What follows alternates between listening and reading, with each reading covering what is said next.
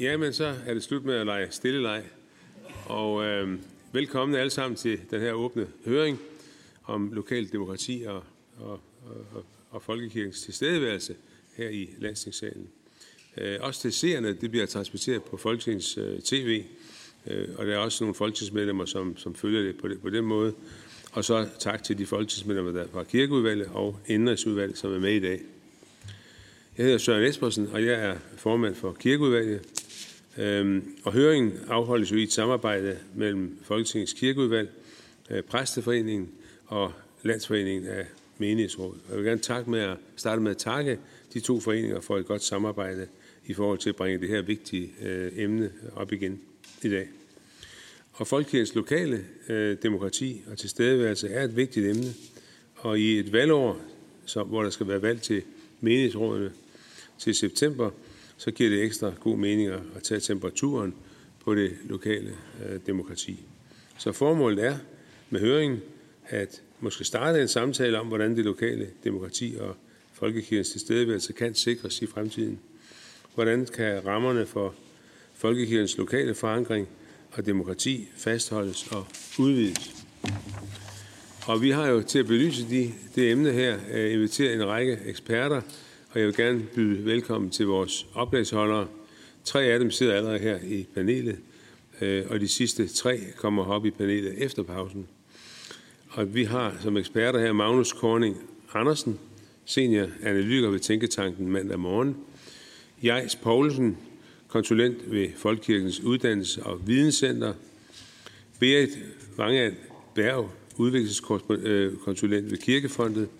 Pernille Vigsø Bakke, øh, formand for Præsteforeningen. Anton Pil, formand for Landsforeningen af Menighedsråd. Inge Kær Andersen, næstformand for Landsforeningen af Menighedsråd. Velkommen til, og tak fordi også I har sat tid til at komme i dag og deltage her i, i høringen. Jeg vil gerne bede jer om at være opmærksom på den øh, aftalte tid for jeres oplæg, så vi når igennem hele programmet. Øh, og ellers vil jeg tillade mig øh, at, at bryde ind. Udvalgsmedlemmer vil få mulighed for at stille spørgsmål i de to spørgsmålsrunder, og hvis tiden tillader det, jamen så har vi også åbnet for spørgsmål fra salen. Øh, når vi er cirka halvvejs, så holder vi en, en kort øh, pause. Jeg vil anbefale, at man præsenterer sig selv, hvis man rejser sig og, og, og siger noget, der kommer. Hvis det bliver aktuelt, så har vi en mikrofon, der, der løber rundt. Er det ikke rigtigt, Jesper? Ja, den første øh, oplægsholder, det er øh, Magnus, Magnus Korning Andersen, senioranalytiker ved Tænketanken mandag morgen. Værsgo, øh, Magnus. Jamen, øh, mange tak, øh, og, og tid til.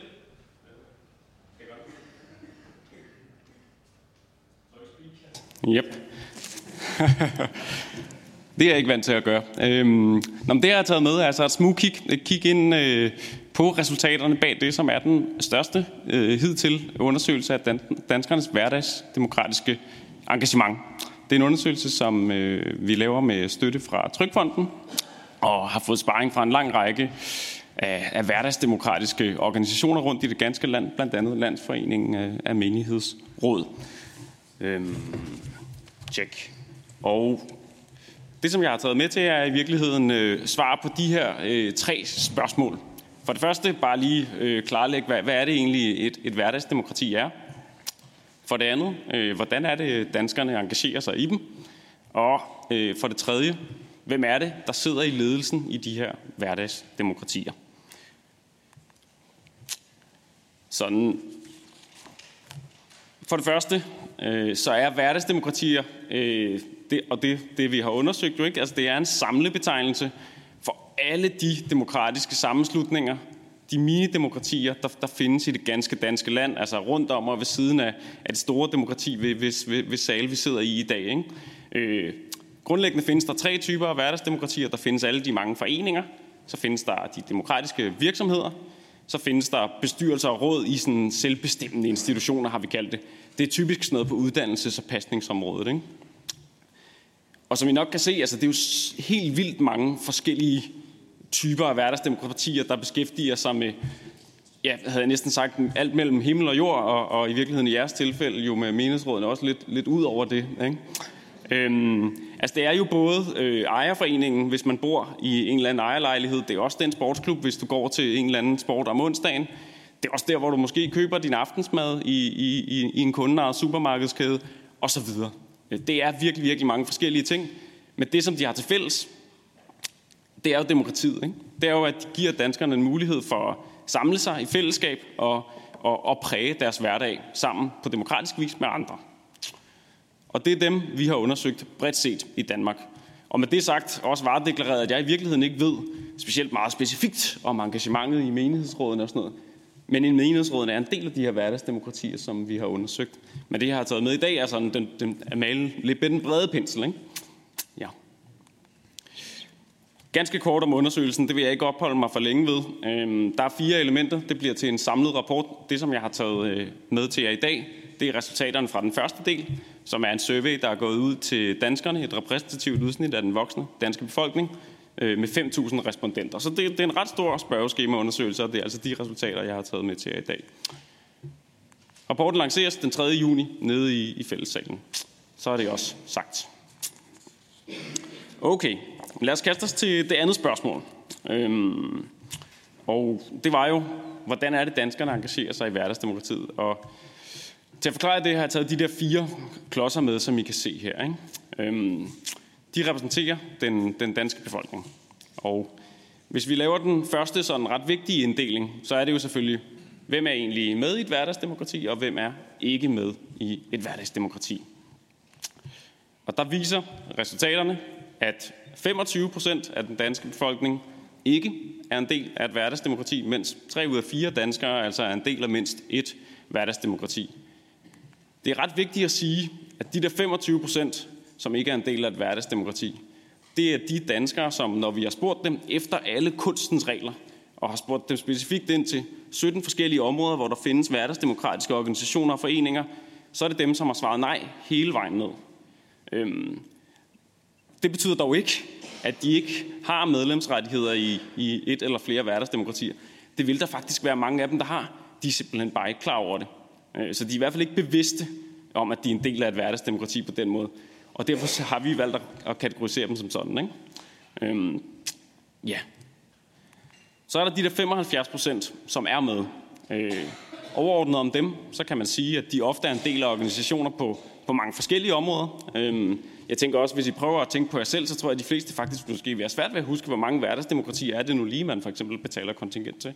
Øhm, øh, og så har de et enormt varierende engagementsniveau. Øh, men det, som de har til fælles, er altså, at de alle sammen er bevidste om, at de er med, og at de som minimum betaler kontingent eller følger med i information. Men lad os prøve at dele den, den der, de der tre fjerdedele lidt yderligere op, for at få lidt flere ja, detaljer på, hvordan danskerne faktisk engagerer sig i hverdagsdemokratiet. Øh, og den måde, som vi vil gøre det på, er ligesom at kategorisere dem ud fra deres største engagement. Så det vil sige, hvis man for eksempel er valgt leder i et hverdagsdemokrati, så tæller man som det. Men hvis man bare betaler kontingent, så tæller man som det. Det er ens største engagement, der afgør, hvilken en af de der tre sidste klodser, øh, man, man er placeret i. Og hvis vi starter med dem, som engagerer sig mindst, så er det den røde klods der, som er 24 procent af den danske befolkning, som vi har valgt at kalde tilskuerne. De er altså en del af et hverdagsdemokrati, men deres engagement strækker sig ikke videre end at betale kontingent eller, eller følge med i, i information fra sådan en hverdagsdemokrati. Så er der den gule klods. Det udgør 17 procent, øh, eller rummer 17 procent af den danske befolkning. Dem kalder vi aktivitetsdeltagere. Det er øh, ja, danskere, som er en del af et hverdagsdemokrati, og som deltager i forskellige aktiviteter i regi af det. Øh, det kan typisk være, at man går til en eller anden sport, for eksempel. Ikke? Men altså, at man ikke har et engagement, der strækker sig ud over bare at deltage i selve aktiviteten. Og så er der den grønne klods, som rummer godt en tredjedel af den danske befolkning, som er de danskere, der aktivt i hverdagsdemokratiet søger indflydelse bredt set. Og det er en ret sådan bred definition af indflydelse i virkeligheden, vi har valgt her. Hvis vi prøver at kigge på, hvordan de der, den der tredjedel i virkeligheden fordeler sig, ikke? så er der 15 procent af den voksne danske befolkning, der er valgt som en del af ledelsen i et hverdagsdemokrati. Det synes jeg faktisk er ret mange. Øh, det synes jeg faktisk er et ret højt antal, der sidder i en eller anden, det er jo typisk en eller anden bestyrelse. Øh, det kan jo også være et meningsråd, de har forskellige navne, men altså det lokale ledelseslag i et hverdagsdemokrati. Så er der 6 procent, som øh, organiserer aktiviteter, men ikke er valgt som en del af ledelsen den vil jeg betegne som sådan en slags uformelle ledere ikke? I, i hverdagsdemokratiet. Og så er der 13 procent, som løser opgaver. Øhm, det er jo selvfølgelig ens ambitionsniveau, der afhænger lidt om det her. Det er, det er ens ambitionsniveau, der afgør, om det her det er godt eller skidt. Øhm, som sagt synes jeg, at det der med den valgte ledelse i virkeligheden er ret positivt. Ikke? Men, men, men, men jeg synes måske også godt, at man kan sige, at der er et potentiale, i og med at to tredjedel af den danske befolkning faktisk ikke sådan aktivt søger indflydelsen i hverdagsdemokratiet. Øhm. Og når vi spørger danskerne forholde, når vi beder danskerne forholde sig til, hvordan de synes hverdagsdemokratiet så virker, så, øh, så er det også igen lidt på den ene og på den anden side. Der er sådan set 55 procent, som synes, og det er så blandt dem, som er en del af et hverdagsdemokrati, at de gennem de der hverdagsdemokratier har gode muligheder for at påvirke deres hverdag. Det er jo sådan set positivt et eller andet sted, at hver anden faktisk vurderer, øh, at øh, hverdagsdemokratierne på den måde virker efter hensigten. Men det efterlader jo også øh, et ret betydeligt mindretal på 45 procent, som ikke oplever det der. Øh, og en af de vigtige årsager til, at så mange ikke er enige i, at hverdagsdemokratierne giver dem mulighed for at påvirke deres hverdag, det er simpelthen, at for rigtig, rigtig mange af dem, som er en del af et hverdagsdemokrati, der er det faktisk ikke indflydelsen, som er det vigtigste. Det er simpelthen nogle andre ting, der trækker dem til troet. Øh, det kan vi jo dels se på deres engagement. Der er det jo kun en tredjedel, der faktisk søger den der indflydelse. Og det er med den brede forståelse af indflydelse, ikke? Men vi kan faktisk også se det, når vi spørger dem her. Det er 51 procent, der siger, at indflydelse er vigtigt i hverdagsdemokratiet. Det er nogle andre ting, og det, det ved vi jo også godt fra andre frivillighedsundersøgelser, men det er ret vigtigt at have for øje, det er jo fællesskabet. Det er nogle af de der andre gode oplevelser, man får med, som trækker rigtig, rigtig mange til troet. Og for rigtig mange, så er det simpelthen ikke indflydelsen, der er det bærende. Det betyder jo så også, og det, det er det sidste resultat, der er her på det her slide, ikke? Altså, at det faktisk kun er 28 procent af dem, som er en del af et hverdagsdemokrati, der oplever, at der er mange, der vil have indflydelsen. Ikke? Øhm. Så danskerne i både ja, arrangement og holdning til vigtighed og indflydelse viser, viser jo, at det altså ikke er noget for alle. Øhm. Og det, det, det tænker jeg egentlig er en ret vigtig udfordring, man må forholde sig til. Øhm. Ja. Det tredje og sidste spørgsmål, som øh, jeg kort vil, vil, øh, vil, vil svare på, er, hvem er det så, der sidder i ledelsen? Fordi at der er jo nogen, der søger indflydelsen, og, og et oplagt sted at kigge hen øh, på, hvem der søger den indflydelse, det er selvfølgelig i de valgte ledelser. Der, sidder, der er rigtig, rigtig meget den formelle magt selvfølgelig. Og, og den korte fortælling er, at øh, når vi kigger på sådan en centrale baggrundsvariable, så er de der ledelsesposter ret skævt fordelt. Øhm, for eksempel så kan vi se her, når vi kigger, det er jo altså så bredt set på tværs af, du ved, fagforeninger og sportsklubber og alt, hvad der ligesom findes, så er det et markant, markant flere mænd, som er, som er en del af, af ledelsen i hverdagsdemokratiet end kvinder. Det er hver femte mand, men hver tiende kvinde, der er valgt som en del af ledelsen. Vi kan også se det, når vi kigger på dem med lange, eller når vi kigger på uddannelseslængde. Igen øh, er billedet, at jo eller ikke igen. Her er billedet, at øh, jo længere en uddannelse man har, jo større sandsynlighed er der for, at du sidder som valgt som en del af ledelsen i, i hverdagsdemokratiet. Øhm, og også med alder er der en markant skævhed. Øhm, de valgte ledelser er i høj grad de, de ældres domæne. Øhm, og, og den her, det er jo sådan en, altså vi, vi har haft mange snakke og interviews også med de her hverdagsdemokratiske ledere, og interessant nok, så er det virkelig den her med alder, der fylder absolut mest. Altså de andre skævheder er måske nok også mindre tydelige, øh, i hvert fald den med, med uddannelse. Ikke? Øh, det, det, det her, det fylder virkelig meget. Øh, og, og forskellen er jo også ret tydelig. Øh, altså forskellen på, hvor mange der blandt de 18 og de 30-årige, øh, der er det jo 10 procent, der er valgt som en del af ledelsen, mens det altså er dobbelt så mange, når, når man kigger på dem, der, der er mere end 66 år gamle. Det er en markant forskel.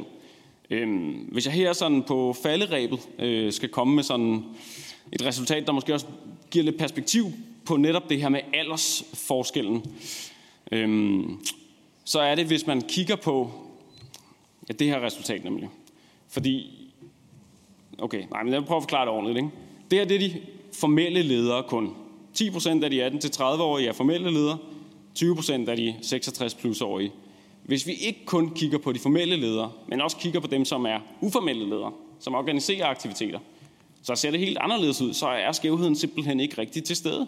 Øh, altså, de unge er i langt, langt højere grad end de ældre uformelle ledere i de her hverdagsdemokratier. Det kan der jo være mange årsager til. Øh, og noget af det, vi hører i vores interviews, er jo tit, det er jo der, man starter. Der er jo også et eller andet angstinitet i det her. Man starter med at organisere aktiviteter, og på et tidspunkt kommer det, som stort set alle respondenterne har snakket om, nemlig prikket.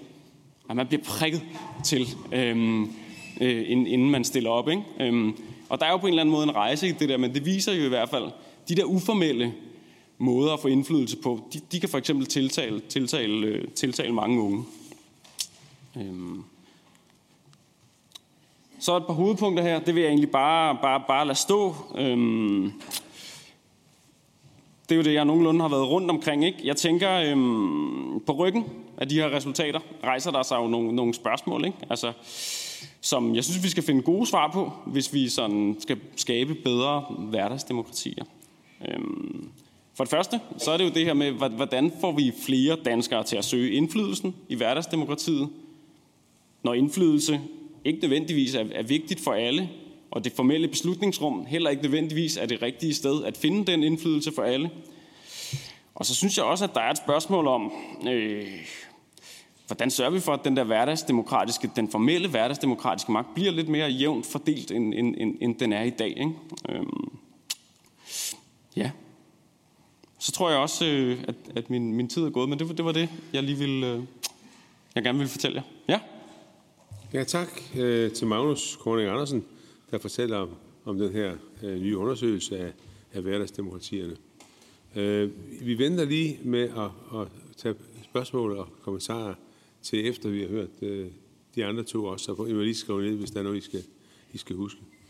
Øh, de to, der kommer sammen i det her øh, forløb, øh, det er Jais Poulsen, konsulent ved Folkekirkens Uddannelses- og Videnscenter, og Berit Weigand Berg, Øh, udviklingskonsulent ved Kirkefondet. Og jeg vil give ordet øh, til først til Jais, men så må I selv ligesom styre, og hvad I kan blive enige om, hvem der skal sige hvad. Ja, værsgo, øh, Jais Poulsen.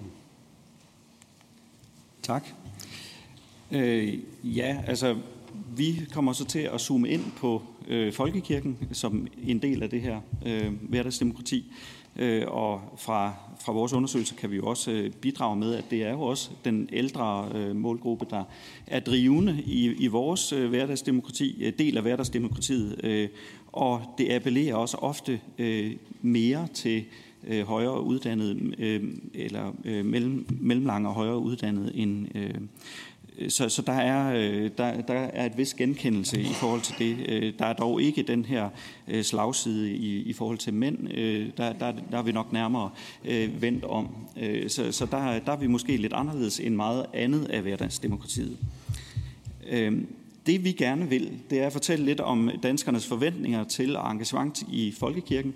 Og det har vi valgt at gøre ud fra en typologi over medlemmerne og over øh, den kirke, som medlemmerne oplever at være en del af. Jeg kommer med øh, arketyperne øh, for medlemmerne på baggrund af vores bøger øh, om religiøsitet og forhold til folkekirken, øh, som øh, jeg har skrevet sammen med øh, stærke kolleger fra øh, Folkekirkens Uddannelses- og Videnscenter, øh, hvor vi øh, hvor jeg på, på baggrund af de bøger har, har udviklet øh, den her øh, fem arketyper øh, som jeg har valgt at kalde den kristne, den lokale, den nationalkulturelle, familiemennesket og samfundsborgeren. Og dem kommer I til at møde lige om lidt, øh, så jeg vil ikke gå videre ind i det. Øh, og det kan være, du vil. Og mens FUV var i gang med at lave øh, undersøgelsen, der, den undersøgelse, der ligger til baggrund for de to bøger, der var vi øh, et andet hold forskere ude i marken også. Øh, nogle tog til Aarhus Stift, andre tog til Aalborg Stift, og lavede interviews med de her mennesker, der havde været en del af en stor pastorat sammenlægning. Altså der, hvor øh, flere sovne simpelthen er nødt til at tage det seriøst at arbejde sammen på andre måder. Nogle steder var det sket af strategiske grunde, at en leder eller et andet klogt menneske havde peget på, at det var en god løsning. Andre steder var det sket lidt af nød, Øhm, og vi hørte her, at der var ret stor forskel, hvad det var for en kirke, man talte om. Altså alle var naturligvis klar over, at de var medlem af Folkekirken. Det var der ingen tvivl om. Men hvorfor? Øh, hvad det var for en, en særlig vinkel på Folkekirken, der var deres stærke engagement, øh, var ret foranderligt. Og, øh, og det ser jo ud som om, vi bevidst har let efter fem, fordi det skulle matche arketyperne over i den anden. Men det gjorde vi altså ikke. Vi har simpelthen lavet arbejdet seriøst og sidde og, og prøvet at og data øh, kode og aflæse, hvad kommer der ud af det. Øh, og vi endte med øh, fem, øh, bekendelses, nej, fem begreber for den kirke, som folk øh, peger på, de synes, de er medlem af. Det er bekendelseskirken, det er relationskirken, det er tilknytningskirken, det er traditionskirken, og så er det medlemskirken. Og det, der så sker øh, i samarbejdet mellem jeg og jeg, det er, at øh, vi skulle deltage på den samme konference. Øh, og så sad vi lige og pingpongede lidt, og så pludselig gik det op for os, at vi måske havde øh, en samtale imellem øh, de to undersøgelser, som kunne være ret øh, relevant at udbygge. Og derfor har vi nu brugt øh, over et år på at finde ud af, øh, hvordan de her øh, arketyper og de her kirketyper øh, taler til hinanden. Og jeg er nødt til allerede på forhånd at sige til jer, at det er komplekst. Øh, det er simpelthen ikke en til en, øh, og det skal vi øh, nok øh, lede jer øh, så godt igennem, som det nu kan lade sig gøre. Ja, jeg glemte måske lige at sige, at øh, det især er de 84 livshistoriske interviews fra bog nummer to, som ligger til grund øh, for, for det, I kommer til at høre fra min øh, vinkel. Øhm, den første arketype, den kristne, øh, er, er den type, som, øh, som øh, er en del af, af fællesskabet øh, på grund af kristen tro øh, eller øh, på grund af det værdifællesskab, øh, der ligger i, i kirken. Det er tro, det er forholdet til Gud, øh, det er det at koble ind til noget, der er større end en selv, øh, også nogle gange i en mere bred abstrakt forstand, øh, som kristne værdier, der, der er bærende for, for medlemskabet og for den værdi, man finder i folkekirken. Når man kommer til gudstjenesten og i kirken, så, er det, så oplever man en nærhed til Gud. Man kommer der for at få noget ro og refleksion, der kan være svært at få i, øh, i den øh, travle hverdag. Man oplever et håb, øh, en fred i sjælen og en glæde ved at være der. Øhm, og man søger det her menighedsfællesskab eller et mere abstrakt kristent værdifællesskab.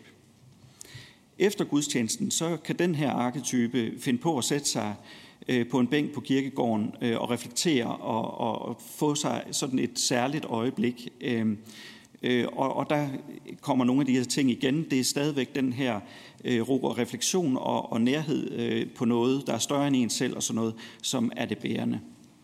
De siger sådan noget som det her. Der går ikke en dag, uden at jeg tænker på Gud eller Jesus eller ja, engle eller hvad ved jeg. Jeg er glad for, at jeg har min tro.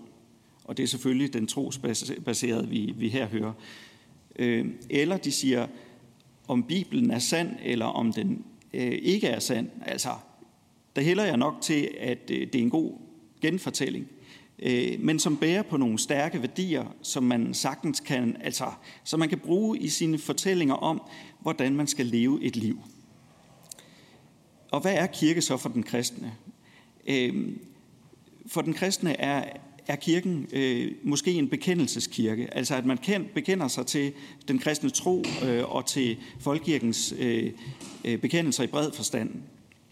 Øh, men det kan også være en relation, relationskirke, øh, hvor det er øh, tilknytningen til nogle, nogle, øh, øh, nogle relationer og fællesskaber i det kirkelige, som, øh, som gør, at man kommer igen og, og engagerer sig. Øh, og så kan det også være en medlemskirke, øh, hvor man er der, fordi at, øh, at organisationen, kirken, bærer på nogle øh, væsentlige værdier i samfundet, øh, som man ønsker at bakke op omkring, øh, øh, og som man også ønsker at styrke øh, sådan i det hele taget, men også lokalt i, i sin nærhed og i sit sovn. Når den kristne øh, engagerer sig i øh, nærdemokratiet, jamen så, øh, så er det for at skabe tros- øh, eller værdiborgende aktiviteter. Øh, det kan være øh, for at høre den her gode prædiken og, og få, noget, øh, få noget stof med hjem og tænke over. Eller det kan være for at styrke trosfællesskabet eller det kristne værdigrundlag.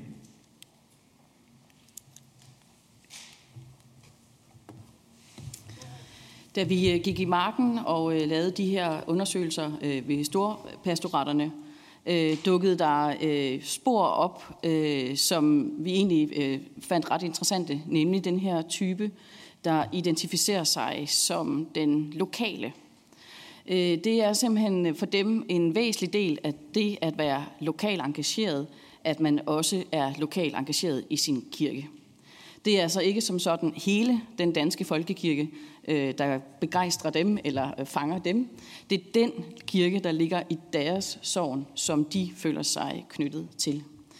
Øh, de ser det at gå i kirke som en del af det at være med i fællesskabet.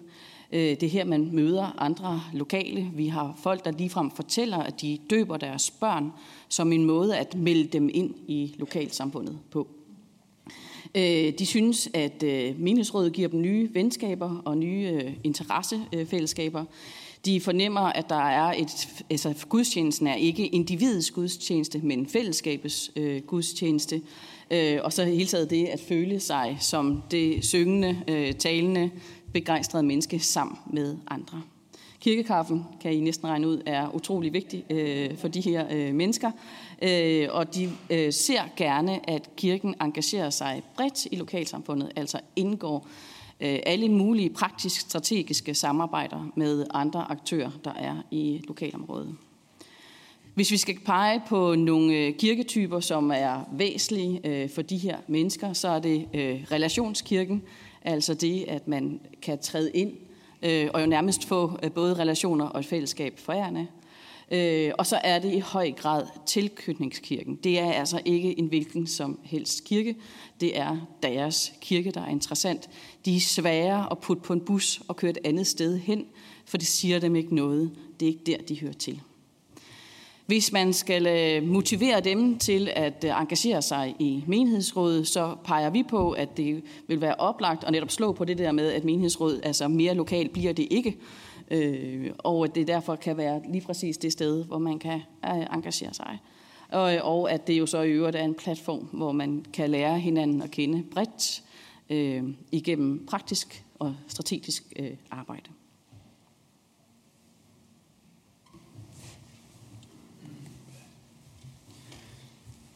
Den nationalkulturelle øh, har et lidt andet fokus. Øh, de, ser, øh, de ser kirken som en, et udtryk for en national øh, kultur, øh, et nationalkulturelt fællesskab, øh, hvor, det er, øh, hvor, hvor kirken og den religiøse praksis øh, bliver sådan et, øh, et øh, monument på historien og på, øh, hvordan man binder sig sammen øh, og er en del af den historie.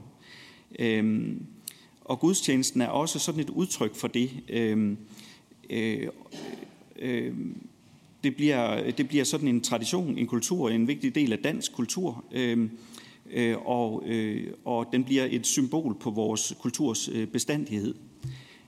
Derfor øh, øh den nationale kulturelle er også meget øh, sådan interesseret i, øh, i alle de dele af, af bygningerne eller af øh, det, der foregår, som kan binde, binde sig helt konkret ind på den kultur. Det vil sige, at årstal og øh, kirkens arkitektur og øh, hvad det bærer med sig, og hvorfor det er sådan, øh, øh, aldertavlen, hvornår er den lavet, hvorfor ser den lige ud på den her måde. Det er sådan nogle ting, der, øh, der, der gør, at de føler sig... Øh, øh, draget ind i, i den her fortælling, øh, og, og kan se, at øh, de ligesom øh, står oven på den her fortælling, når de, når de kommer i kirken. På den måde bliver kirkerne også øh, simpelthen et, et konkret symbol, en, et monument på den her øh, national øh, kultur. Øh, øh, så det er sådan nogle ting, når de går forbi kirkerne, at de simpelthen kigger på kirken og tænker, ah, ja, øh, her er noget, jeg øh, ligesom kobler ind på, her er noget bestandighed, øh, her er øh, en repræsentant for, for den kultur, jeg er en del af. Øh, efter gudstjenesten, så går de måske øh, en tur øh, og, og kigger på gravstenene og, og kigger på de her øh, årstal og, og, øh, og, øh, og får historiens vingesus øh, ved at kigge på det. Øh, og de finder måske også en, en ro og en, en tryghed i, i den her kulturelle øh, historiefortælling, når de så vender sig om og kigger på kirken. De siger så nogle ting som det her. Altså, jeg ville meget, meget nødig, at kirken ikke var der, og kirkegården ikke var der. Også fordi, hvis ikke man kan forstå den tiden nu her, så kan man gå over og kigge på kirken og sige, jamen den er bygget for 1000 år siden, eller 900 år siden, og så dengang var der altså også mennesker, der kunne lægge to og to øh, sammen og finde ud af at stable et hus på benene, ikke? De kan også finde på at sige, jeg føler, at det er knyttet til Danmark, og Danmark er mig. For dem er øh, kirke en tilknytningskirke. De kobler sig øh, ofte til den lokale kirkebygning eller kirkegård, men de er selvfølgelig også interesserede, når de kommer andre, rundt i andre kirker eller til andre lande for den sags skyld, så er det nogle af de samme ting, de leder efter og kigger øh, på og, og ser trækkene og, og ser, hvordan det hænger sammen på tværs. Det er også en medlemskirke, de er en del af, øh, fordi kirken bærer nogle væsentlige øh, værdier i samfundet øh, og bærer den her fælles kulturelle fortælling, som, som de gerne vil bakke op om, og som de også føler sig som en del af. Hvis de skal engagere sig i det lokale fællesskab, jamen så er det for at opleve og synliggøre den her nationalkulturelle fællesskab i kirken og, og dens aktiviteter øhm, og tydeliggøre, øh, hvordan folkekirken og, og, og den lokale kirke øh, er en vigtig del af kulturarven øh, og kan, være, kan sættes i spil som noget, der bringer øh, os sammen som danskere.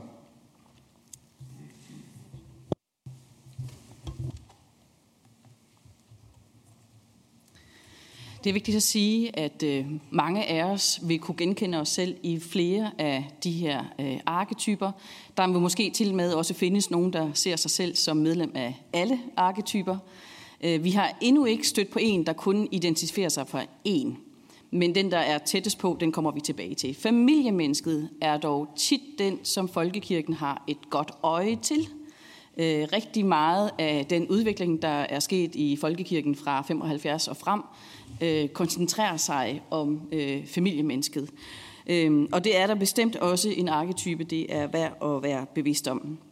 Øh, man ser simpelthen øh, kirken som en del, der er med til at skabe øh, familien. Øh, man laver sin erindringskæde, som knytter sig ind og ud af kirken. Øh, det er her, vi går hen, øh, når vi skal markere noget i vores familie. Og vi ser faktisk det også som en væsentlig del af vores børns opdragelse, enten af religiøse grunde eller af dannelsesmæssige grunde. Øh, det at være med til gudstjenesten, det kan ses som et overgangsritual, men også som en familieaktivitet. Øh, det, at det er noget, vi gør sammen, er væsentligt for mange af dem. Øh, kirken skaber en ramme, øh, og så er det faktisk også her, hvor man forbinder sig med tidligere generationer. Det vil sige, at der opstår tit vigtige samtaler, øh, for eksempel efter gudstjenesten, hvor man lige kan tage barnebarnet med hen og, og snakke om noget, der er vigtigt, eller at vi sammen går ud og, og snakker øh, om noget, der er vigtigt ude på kirkegården. Øh, og en fortæller, at jeg sidder i kirken juleaften, og så er der den her julestemning, og det vil sige, at der er en glæde, at man hygger med familien, og så synes jeg, at det er overordentligt fedt at høre kirkens kor synge, fordi de synger så pissehammerende godt. Altså er det jo virkelig, virkelig, og så i det rum, og altså kirkerummet, kan jo altså også noget med akustikken og sådan noget. Så på den måde er det virkelig hyggeligt, og det er virkelig behageligt, og meget sådan, sådan rigtig familieting. Dem vi kan se, de, altså de knytter sig til øh, tre forskellige kirker øh, i særdeleshed. Det er bekendelseskirken, altså for nogle familier er det simpelthen det at definere sig selv som kristne. Øh, Øh, og det er noget, vi er sammen som familie, som fylder for dem. Traditionskirken giver jo næsten sig selv, at øh, den spiller en øh, stor rolle. Øh, og så øh, også tilknytningskirken, at ens familiehistorie har det med at knytte sig til en specifik kirke. Det er ikke hvor som helst, men det er her, hvor vi også tidligere osv. osv. Hvis man skal øh, motivere dem, så har vi skrevet, det for en smule forsimplet, men jeg håber, I får pointen, altså at de vil meget gerne engageres i det at kunne skabe gode familieoplevelser, og det er både spontan, altså småting, aktiviteter, men jo også øh, gudstjenestlige øh, øh, ting, der kan være målrettet øh, til familien.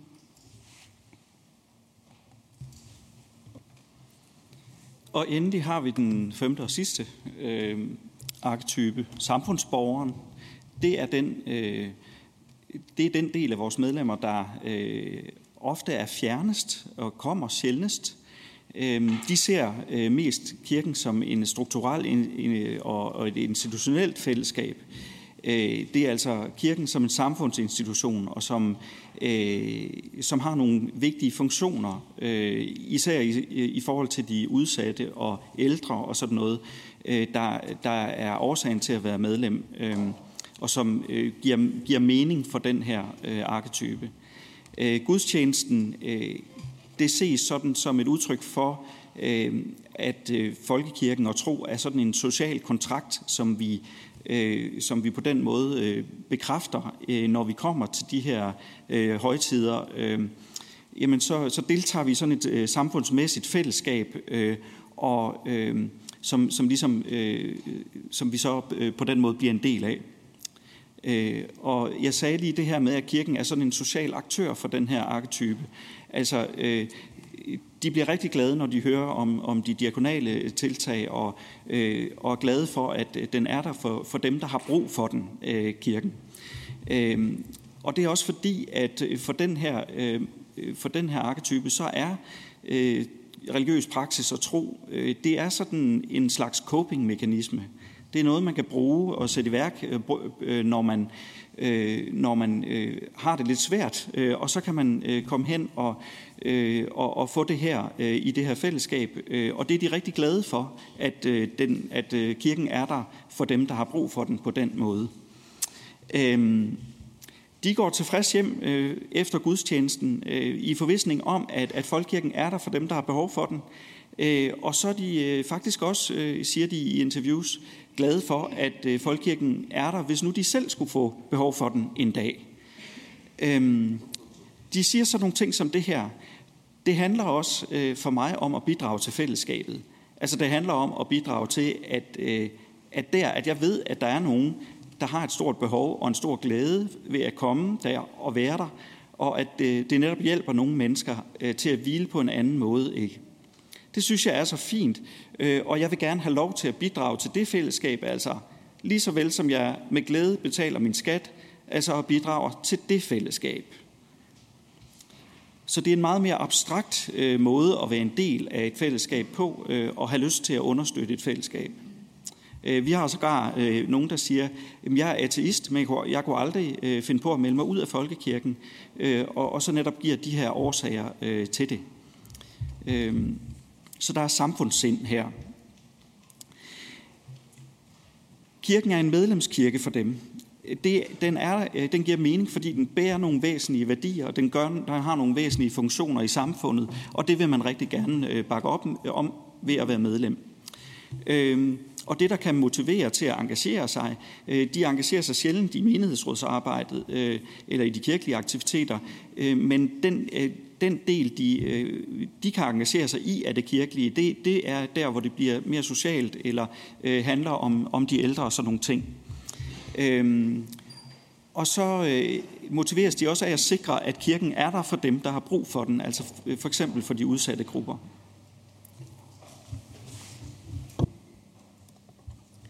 Og her de sidste 30 sekunder vil jeg bare lige præcisere, øh, hvad det er, vi synes, øh, vi gerne vil sende med ud i verden.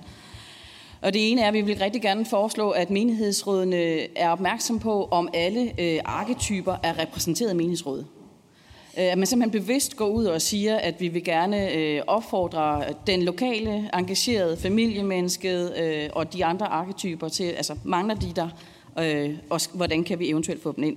Men også omvendt, når vi så skal til at lave øh, aktivitetsprogram for kirken, er vi så bevidste om, at vi øh, laver aktiviteter til alle arketyperne og til de her forskellige typer kirke, de rent faktisk ser sig som medlemmer af. Tak. Tak skal I have. Jeg synes, det var utroligt interessant, øh, og de her, den måde, hvor I stillede det op på, var meget øh, let at forstå. Selv jeg forstod det mest af det. Øhm, vi har nu, vi åbner nu for, for spørgsmål, men vi skal egentlig spørge øh, udvalgsmedlemmerne først, øh, og så øh, hvad der ellers bliver. Vi har en halv time, så vi skal ikke holde tilbage. Bestemt ikke, men det behøver ikke være lange indlæg. Det kan være så mange som muligt være godt. Er der nogen af udvalgsmedlemmerne, der ønsker ordet først? Kim Aas. Kim Aas. Ja, ja, tak. Øh, for det første lige tak til, til nogle fantastiske oplæg. Meget interessant. Øh, jeg har lige et par spørgsmål først til, til Magnus her omkring. Øhm, noget af det, du, du jo siger, det er jo sådan lidt, øh, altså på det generelle plan, det er jo noget af det, vi jo, som også her på Christiansborg snakker meget omkring det, hvordan er det, man får, får folk til at være i det her frivillige arbejde. Øh, Øh, og, og noget af det, som jeg godt kunne tænke mig, om har I, har I været inde på, om, om, om det her med det byråkratiske, altså det her med, at det fylder rigtig meget øh, papirarbejdet, når man sidder i en forening. Altså det, det ved jeg jo også selv i de foreninger, jeg sidder, eller bestyrelser, jeg sidder, at noget af det, der skræmmer folk væk, det er det her arbejde, der ligger med, med de papirerne og, og ting og sager. Øh, og så, øh, og hvad tænker I, øh, hvad har I, sådan, har I været inde til, hvad er det, der kan gøre, at, at man kunne få øh, motiveret øh, flere til at, at søge det her øh, arbejde i, i det frivillige? Det er jo et spørgsmål til dig, Magnus. Så lige, kan jeg ligesom lige give videre til, til de to andre. Øhm, altså, jeg synes, det er helt vildt fedt, I deler det op i den her måde her. Det, det er meget interessant at se på kirken på den måde, hvad det, hvem der er, der søger det op. Og, og netop det her med meningsrådsvalg, som jo øh, kommer til at fylde øh, forhåbentlig en del i år. Øh, og det lige du nævner til sidst, Berit, hvordan at, at, at kirken skal, skal være opmærksom på det her med, at vi er forskellige. Altså, øh, har, I, har I nogen, altså, kunne I, har I forslag til, hvordan kan man så motivere folk til, eller få motiveret kirken til øh, at være opmærksom på det her? Når jeg tager til møder med, med, med mine lokale menighedsråd, øh, så uden at sådan at være, skal, så kan man sige, så er det jo sådan lidt, øh, samme øh, type personer, der sidder i, øh, i de her menighedsråd og er meget, meget aktive, men måske glemmer, at der faktisk er så de her forskellige typer. Øh, så de, de målretter meget deres aktiviteter imod dem selv. Øh, og, så, øh, og hvordan kan man motivere nogle af os mænd til at være lidt mere aktive i folkekirken? Tak. Jeg, jeg synes bare, I skal administrere det selv. Det er jo til flere af jer. Øh, vil du starte, Berit? Ja, skal vi ikke have Magnus tak for, for spørgsmålet, Kim. Men Først og fremmest det der med byråkrati. Ja, det, det fylder virkelig meget. Øh, det fylder virkelig meget i vores interviews med de hverdagsdemokratiske ledere, og også i vores snakke med, ja, med sådan landsorganisationerne, øh, de store hverdagsdemokratiske organisationer. Det er noget, som fylder enormt meget for folk, som særligt sidder i det der formelle ledelsesrum, og det er noget, som er enormt øh, demotiverende. Det er ikke derfor, man engagerer sig. Det er jo simpelthen ikke papirarbejdet, der, der, der er det, der driver værket. Så, så det korte svar er, øh, ja, det, det fylder, og Ja. øhm, og så er der det der med at få flere med, hvordan. Det, det, det, det er et stort spørgsmål. Ikke? Øhm, en af de ting i hvert fald, som jeg så synes giver mening at gribe fat i fra, fra vores undersøgelse, er jo, at vi ser rigtig mange, der arbejder med at flytte indflydelse ud af det der formelle beslutningsrum, ud af bestyrelseslokalet og ud i øh, ja, arbejdsgrupper, som arbejder kortere tid med et eller andet helt konkret. Øhm, for eksempel Øhm, og det der, det med at blødgøre rammerne lidt, det er noget, som kan trække flere ind, øhm, og det er også noget, som kan, særligt kan trække flere unge ind. Øhm, og det hænger jo også sammen med sådan en helt generel tendens i frivilligheden, nemlig at den bliver mere og mere episodisk. Altså at folk i mindre og mindre grad øh, har lyst til at forpligte sig langvejt, men at folk har lyst til at engagere sig i et eller andet konkret relativt kortvejt. Øhm, så den mulighed bliver man nok nødt til at tilbyde folk et eller andet sted. Det kræver nogle ret grundige diskussioner af, hvad for nogle beslutninger skal ligge i det der formelle bestyrelseslokale, og hvad for nogle skal så ligge i de der arbejdsgrupper, fordi der er jo også en eller anden risiko ved fuldstændig at fjerne rammerne. Altså, det, det, det er klart, ikke? Øhm, men, men det tror jeg i hvert fald er noget af det, som...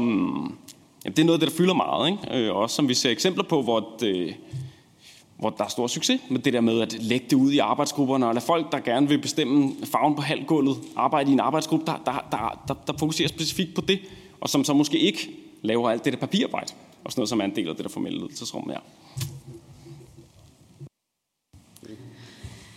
Øhm, altså moderne fordomsforskning siger jo, at vi er vanvittigt dårlige til at indgå relationer med andre end dem, der ligner os selv. Øh, selv når vi er strategisk bevidst om det, selv når vi har haft konsulenter ude og arbejde med os, øh, så falder vi hele tiden tilbage i, at det er lettest at være venner med dem, man ligner.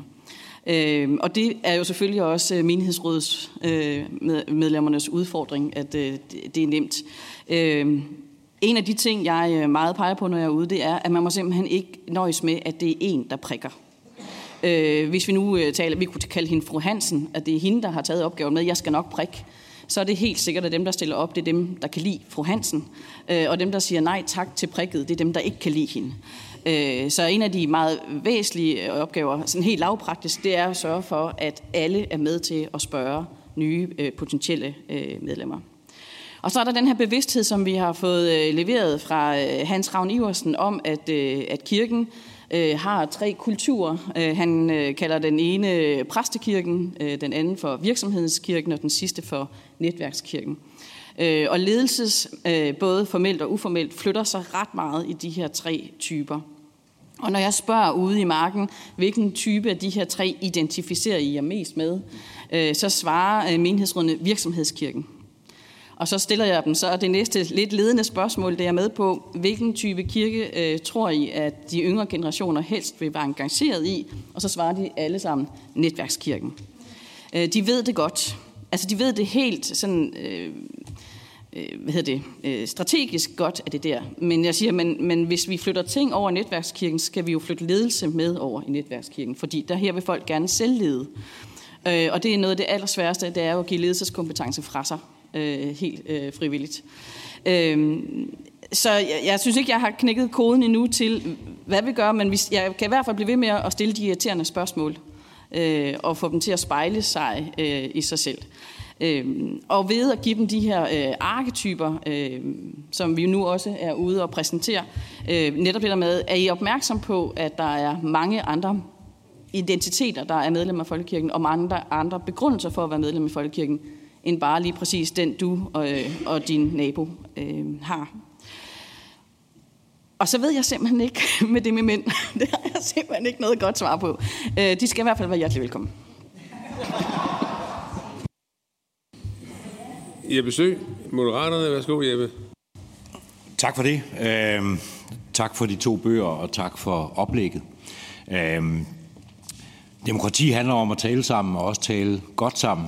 Og man kan sige, nogle af de arketyper, vi her peger på, og alle sammen er jo puttet meget ned i bås, når man skal lave den her slags, men, men øh, det er jo arketyper, der i virkeligheden måske kommer i et menighedsråd af vidt forskellige årsager, og det er jo det, der nogle gange skaber også nogle voldsomme problemer. Øh, I mit tidligere liv, før jeg blev indsat øh, på borgen, øh, Jamen, der øh, var jeg rundt i nogle menighedsråd, der netop havde samarbejdsvanskeligheder. Og meget ofte var det jo Øh, Øh, det, I kalder familiemennesket, eller den lokale, øh, som ønskede Claus Meier skulle komme og lave en nadvånd og øh, en rockkoncert, øh, hvor den troende så sagde, at oblaten faktisk er, og sådan noget. Og, det, og de diskussioner begyndte jo at komme rundt omkring. Og man bør vel også som folkekirke på et tidspunkt stille sig selv spørgsmålet, om det med at få flere med er godt i sig selv, eller om man også kan kigge lidt på, hvem der kommer med. Hvad er det for en kirke, vi gerne vil være? Det ved jeg godt, I kan ikke sådan øh, Øh, med et snuptag bare sige, hvad er det for en kirke, vi gerne vil være. Selvfølgelig skal det være en divers øh, kirke. Det er en folkekirke. Men der er jo også nogen, der risikerer at ryge fuldstændig ud, hvis de populære til de nye er dem, der laver faste lavn. Og øh, jamen, det, er jo, der er jo, det er jo vildt, hvad vi ser nogle gange ude i kirkerne, og det er jo skønt, at der er liv, men der skal jo også være den troende til stede i hvert fald, for ellers så er det jo et forsamlingshus, øh, og det skulle det nødig blive til. Så, så har I kigget på den der forskellighed, og har I set på, om de her typer, I her tegner op, om det overhovedet er nogen, der kan være i rum sammen, om det, vi faktisk er her for at skabe? Hvem vil svare på det? Ja. Jeg vil godt lægge for, øh, i hvert fald. Øhm, ja, altså, Vores øh, undersøgelse peger måske på, at man skal passe på med at, at, at lave et alt for hårdt skæld imellem øh, den troende og så øh, dem, der er religiøse på andre måder. Øh, fordi øh, drivkraften og motivationen for at være en del af det her fællesskab kan være lige stor, øh, om du ligger i den ene eller den anden af de her øh, arketyper. Øh, men det er klart, at menighederne er meget forskellige. Øh, der er nogle steder, hvor der bor rigtig mange øh, unge studerende, øh, og så flytter de øh, ud, når de får barn nummer to. Øh, og, og, og så, så på den måde er der mange mange forskydninger rundt om, så det, det er meget noget med, at det, det, det det her kan bruges til, det er at, at have den dialog, den sunde dialog om, jamen, hvordan, hvad er det, der giver mening her, og for os, og hvad er det for en profil, vi skal have, øh, for at vi møder øh, det her sovens behov, øh, og hvordan kan vi måske invitere den del af vores sovens menighed ind, som måske ikke er så aktiv lige nu. Der kan det jo godt være, at man kan sidde og kigge rundt på sig selv og sige, jamen den her del må der også være til stede her. Hvorfor griber vi ikke ud efter dem den her gang? Og der kan det jo være meget forskelligt, hvordan man så skal spørge og prikke og sige, kunne du være med? Øh, have lyst til at være med til at lave, øh, lave øh, fede aktiviteter for børn, øh, hvis det er det, eller øh, få, få det her nationalkulturelle islet øh, frem i, i det, vi laver, og, øh, og, og gøre vores øh, lokale kirke til øh, spændende og sådan nogle ting. Altså, så, så på den måde øh, er det måske noget, der bliver nødt til at, at være en dialog om øh, lokalt, øh, og måske selvfølgelig også lidt på nogle høj, større områder øh, inden for folkekirken, hvor, hvor man må sige, at måske skal kirkerne have forskellige profiler og sådan nogle ting. Øh, har du fået til? Ja, øh, ganske kort, så kan vi faktisk se det i andre øh, frivillige organisationer også. Hvis man kigger på, hvem der er frivillige i sundhedsorganisationer, øh, for eksempel de her interesseorganisationer, så er de også drevet af forskellige. Nogle har en på, er pårørende, øh, nogle har en anden øh, begrundelse for. Og umiddelbart virker det faktisk som om, at, at, at gid de gider brænde for det, øh, så, øh, så er der en tilbøjelighed til, at de også finder gode løsninger. Men, men ja, altså, din pointe er jo interessant, og vi har lige øh, igen mødt et menighedsrådsmedlem, som synes det var, han forstod ikke, hvorfor der skulle synge sporvers, inden der skulle spise sandwich. Øh, og, og, og det er jo lidt pushet, det kan man jo netop sige, at det er en måde, de kristne øh, får lov til at identificere sig som, at de i hvert fald er i bekendelseskirken. Øh, så, så der er der helt klart øh, en overvejelse, men virkelig mange steder, hvor tingene lykkes, har de faktisk et ret diverst menighedsråd. De har bare øvet sig på at tale med hinanden. Morten Messersmith, Dansk Folkeparti. God morgen. Tak for det. Øhm, der er jo rigtig mange frikirker, øh, hvor man har tilsyneladende lettere ved at tiltrække folk. Altså de øh, øh, højmesser, jeg har deltaget i på invitation ofte, øhm, der er i hvert fald rigtig mange mennesker. Og folk kommer af, har jeg indtryk af, et næsten lige så, om ikke mere diverst begrundelse end det, som I har lagt op til. Altså det kan være alt lige fra, at man kommer fra en en, et, et land, hvor, hvor den pågældende kirke har, er hovedkirken, eller det kan være, at man bare søger fællesskabet, fordi man ikke deler dansk som modersmål osv. Øhm, kunne folkekirken lære noget af at tilnærme sig de fællesskaber? Der er nogen, der har talt om, at man skal åbne for dobbelt medlemskab, øhm, sådan at man både kan være tilknyttet en kristen frikirke øh, og være medlem af øh, folkekirken. Kunne man lære noget deraf og øhm, måske få nedbrudt den barriere, sådan at nogle af de gode aktiviteter, der foregår uden for folkekirken, faktisk kunne blive en del af det folkekirkelige fællesskab. Hvem vil svare på det? Værsgo. Det er en, det er en særlig del øh, af, øh, af arketyperne, der, øh, der kan Øh, får få lyst til at blive en del af, af øh, frikirkefællesskabet, hvis vi, hvis vi taler om dem, der sådan ligger på, på den grænse imellem øh, det, det frikirkerne tilbyder og det, som folkekirken øh, tilbyder. Og man, så man kan sige, den, den type af fællesskab, den, den, den, det tilbyder især noget interessant for den del af den kristne, som øh, den kristne arketype, som, som har troen som, som det bærende, øh, eller øh, dem, der gerne vil have, vil have nogle øh, meget forpligtende øh, fællesskaber omkring, hvor, hvor, hvor tro og øh, religiøsitet bliver bærende i, i hverdagen på, en, på sådan en bestemt måde. Øh, det er der også steder i Folkekirken, øh, hvor man kan øh, få det. Øh, så det er ikke fordi, det ikke findes øh, i Folkekirken. Øh, men det, de siger øh, i vores interviews, dem, der har valgt at, at gå det skridt, øh, det er, at, at øh, man ligesom går et skridt længere ind i det her forpligtende. I hvert fald i deres område, der er der ikke den kirke i Folkekirken, som, øh, som kan tilbyde øh, den der større forpligtelse i, i et øh, religiøst øh, fællesskab. Øhm, så øh, øh, altså, man kan sige, at Folkekirken skal jo tilbyde øh, mange forskellige fællesskaber, som, øh, som vi også øh, har været inde på. Øh, så man skal måske fokusere på og kigge på, jamen, hvad, hvad har vi for nogle typer af fællesskaber, vi tilbyder her i vores område, og er der nogle grupperinger i vores område, som ikke har får til, øh, tilbudt det fællesskab, de har brug for, øh, så kan det godt være, at i de områder og på de øh, måder, at der kan være grobund for nogle andre fællesskaber, og det kunne for eksempel være at tilbyde noget i den retning, men det kan også være i nogle af de andre arketyper, der kan være behov for at kigge på og fremme fællesskabet eller øh, give dem det, de leder efter, kan man sige.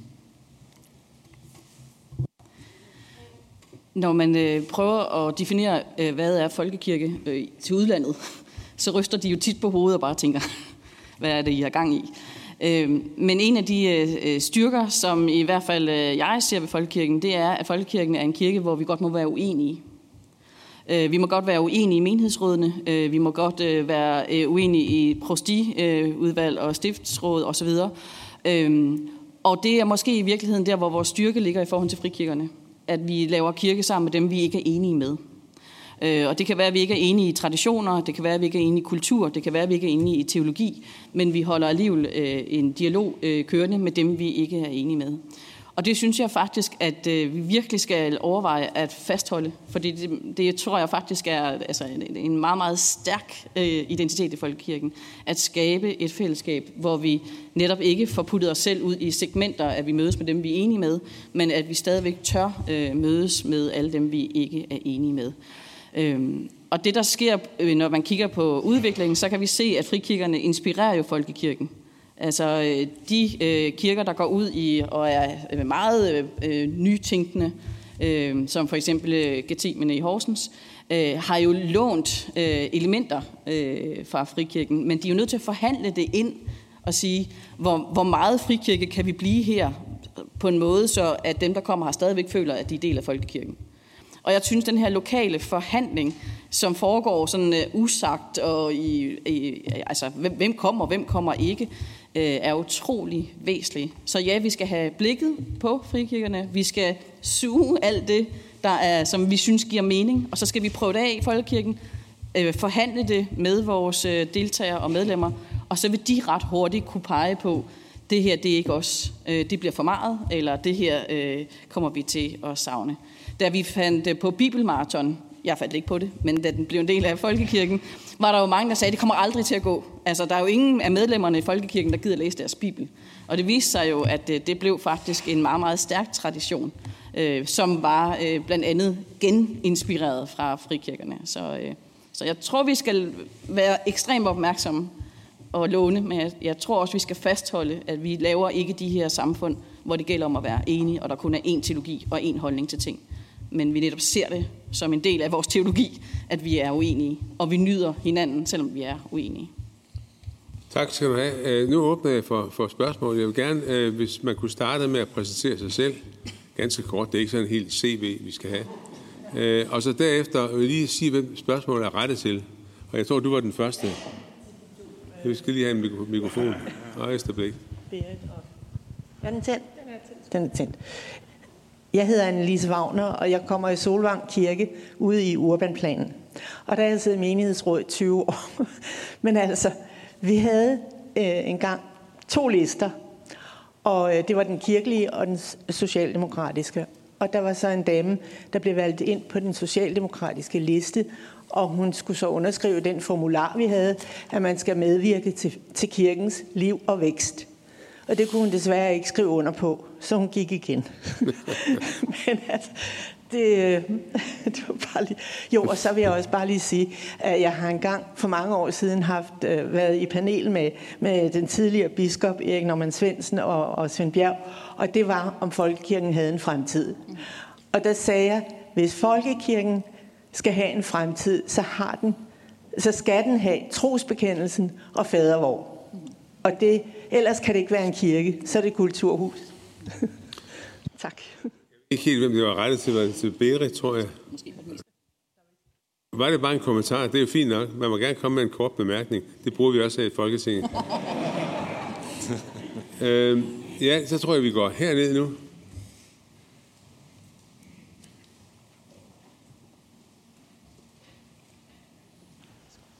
Ja, tak. Jeg er Margrethe Vinter Nielsen fra Landsforeningen Menighedsrådets bestyrelse. Øh, vi ser også tak for, for to, tre nærmest meget spændende indlæg. Jeg har et spørgsmål til Berit og Jais. Øh, hvordan fordeler de fem arketyper sig på landsplan? Altså, hvem topper for eksempel i København og på Mors?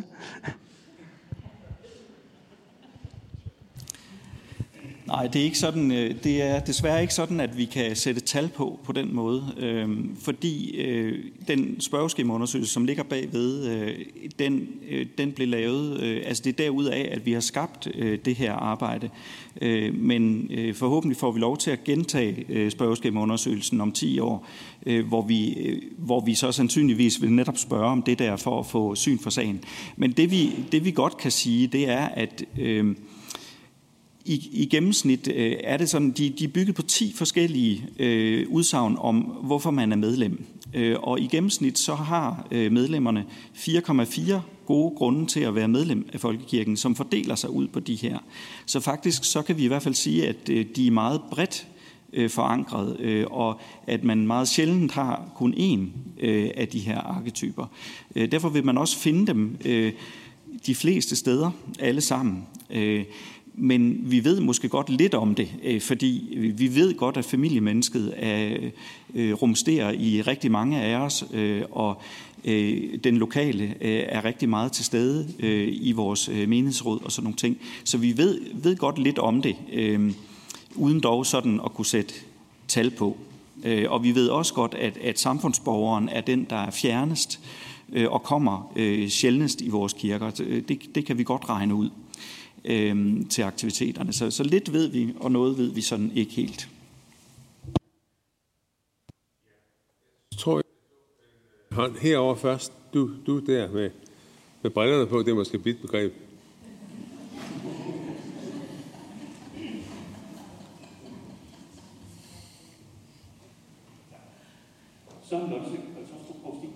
Øh, Magnus, nu er vi jo i et, øh, et valgår for menighedsrådene, så det ligger nok i baghovedet på, på rigtig mange af os, hvordan får vi flere til at, øh, at stille op og engagere sig. Og så lyder det jo forjættende, når du så siger i dine tal, at der er mange flere, som siger, at det er vigtigt, at man kan få indflydelse, end hvem der så rent faktisk gør noget ved det. Men mit spørgsmål er, er det der, der er nogen at hente, eller er det bare en, en kvalitet? Altså, jeg sætter da selv stor pris på at leve i et demokrati, og stemmer til alle mulige valg, men jeg stiller ikke op til Folketinget af den grund. Altså er det ikke simpelthen en, en kvalitet, som man værdsætter som øh, deltager i, øh, i, demo, i, i nærdemokratiet, uden at, at det er der, vi kan hente dem?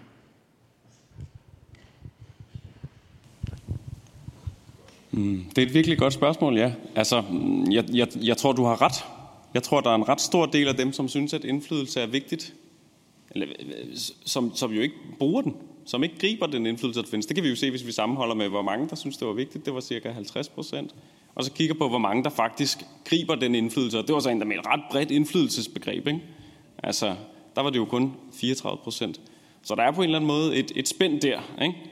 Øhm, og til sådan det hypotetiske i, hvor mange af dem, som synes, indflydelse er vigtigt, men som ikke bruger den, der så vil gribe den, det, det er jo langt sværere at, at svare på. Ikke? Øhm, og det afhænger jo også af, hvad, hvad den der indflydelse indebærer. Øh, hvor, hvor meget aktivitet kræves der. Øh, fordi noget af det, vi kan se, når vi spørger sådan mere bredt set, hvad, hvad er det, der, der holder dig fra at gøre mere, så er det tid. Øhm, men en anden ting, som også fylder virkelig, virkelig meget, det er faktisk tilfredshed med, hvordan det går. Øhm, og det, øh, det er der sikkert også, jeg tænker faktisk, at det er der nok mange, der kan ikke genkende til. Ikke? Altså, hvis man bor i, i en andelsboligforening, hvor det egentlig i det store hele går den vej, man lige synes, det, det, det skal gå, så, så, så synes man måske nok, at ens indflydelse er vigtig, men, men man har jo ikke nødvendigvis brug for at, at gøre brug af den, vel? Øh, fordi det går jo sådan set, som man nogenlunde synes, det skal gå. Øhm, ja, og så tror jeg altså også bare det der med, at det er nogle andre ting, der fylder for rigtig mange mennesker. Altså, det er ikke sikkert, at man altid skal tale til, du kan få indflydelse. Øhm, det vil jo være forskelligt afhængigt også af, hvilket hverdagsdemokrati det er osv. Det er helt sikkert også en anden sag hos jer specifikt. Men, men, men for rigtig mange er det jo nogle andre ting. Det er jo også det, jeg snakker om. Så er det jo fællesskabet og de der ting, der fylder. Øhm, og så, så er det måske det, man skal tale til. Ikke? Øhm, ja. Berit med en supplerende bemærkning. Værsgo. Når vi spørger menighedsrådene om at fokusere på sig selv og sige, hvad er det allerbedste ved at sidde i menighedsråd, så svarer de faktisk meget bredt, vi har det utrolig godt med hinanden. Øh, og det synes jeg faktisk er en fortælling, vi også godt må tale frem. Øh, fordi det er, pressen kan godt lide at fortælle de historier om menighedsråd, der er eksploderet, øh, hvor de er blevet uvenner, men, men rigtig mange peger faktisk på, at det er et, et, et godt demokrati på den måde, at de faktisk har det øh, godt med hinanden. Så var der en hånd derovre bagved. Ja, der er jeg. Helt, helt nede. Ja, værsgo. Du må gerne stå op. Ja, det gør jeg nu. Så nu kan jeg se dig også. Hej. Jeg hedder Ingrid Ank, og jeg leder af Grundtvig Akademiet, og det er et spørgsmål til, til Magnus. Øh, jeg er lidt optaget af de 11 procent, øh, som er min egen aldersgruppe, de 30-50-årige. Øh, og jeg læste en undersøgelse, jeg tror det var danskernes værdiundersøgelse, den er så ældre fra 17, hvor de pegede på, at, at det er et ret nyt fænomen, at det er så få.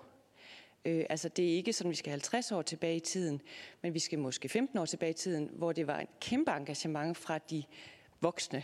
Øh, og, og det tænker jeg bare på, om du kunne... Altså jeg tænker, blandt de 11 procent, kan vide, om ikke der er rigtig mange lilleputrænere for deres eget barn. Og, og det er jo også rigtig fint. Men jeg tænker, øh, om du kunne sige noget om det sådan, at er det, er det, kan du bekræfte det, at det faktisk er relativt for nylig, at de voksne øh, er, har forladt øh, det, det engagement. Og, og så tænker jeg også i forhold til en folkekirkelig diskussion, der handler det måske ikke som, altså det er jo et demokratisk øh, spørgsmål øh, i det hele taget. Hvad blev der af de voksne? Øh, men i en folkekirkelig sammenhæng, der, der kunne det også handle om, jamen, altså ser vi livet kun som arbejde og børn? Eller, eller hvad er der på spil for, for voksne mennesker? Fordi det undersøgelsen pegede på var sådan set ikke, at, at de havde mindre tid, men de havde en opfattelse af, at de havde mindre tid, og at deres arbejde krævede alt af dem, og de skulle være til rådighed 24-7. Det synes jeg bare er, vanvittigt øh, både bekymrende og interessant, om du kan bekræfte det. Mm. Det, det med tidsperspektivet, det må jeg være helt ærlig at sige, det, det har jeg faktisk ikke det store overblik over. Øhm, øh, men, men det vi jo i hvert fald kan se, er jo, at ja, de er godt nok mindre aktive, når det kommer til at være en del af den der formelle ledelse. Ikke? Men, men til gengæld laver de jo så alt muligt andet. Organiserer aktiviteter, for eksempel det at være lilleput-træner. Ikke? Så, så det er måske også noget med, altså der er nogle livsforløb i det her, øh, hvor at man, det kan godt være, at man så når man har børn, så, tager man ikke nødvendigvis, i hvert fald i mindre omfang, den der sidder i ledelsen, men at man så i, i, i større omfang for eksempel organiserer aktiviteter, står for svømmetræningen, øh, hvad det måtte være. Ikke? Øhm, så helt, der kan jo godt være nogle, jeg tror, nogle forandringer hen over sådan et livsforløb. Ikke? Øhm, ja. Jeg, jeg bare opfølgende måske, jeg ved ikke, om jeg helt fik svaret på dit spørgsmål i virkeligheden.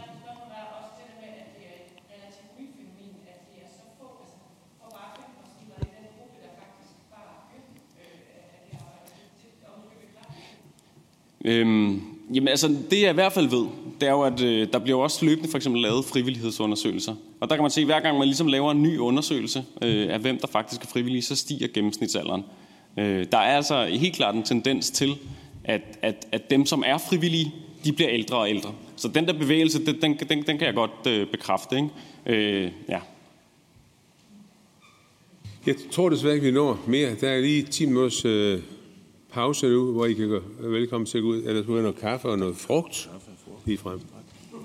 Så værsgo, og så ses vi igen her klokken 10 minutter i.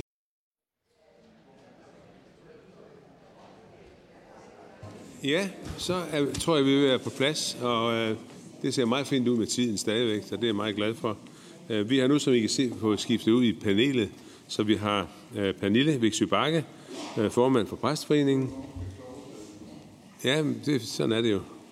Og så er der Anton Pil, formand for Landsforeningen af Menighedsrådet, og så Inge Kjær Andersen, næstformand for Landsforeningen af Menighedsrådet.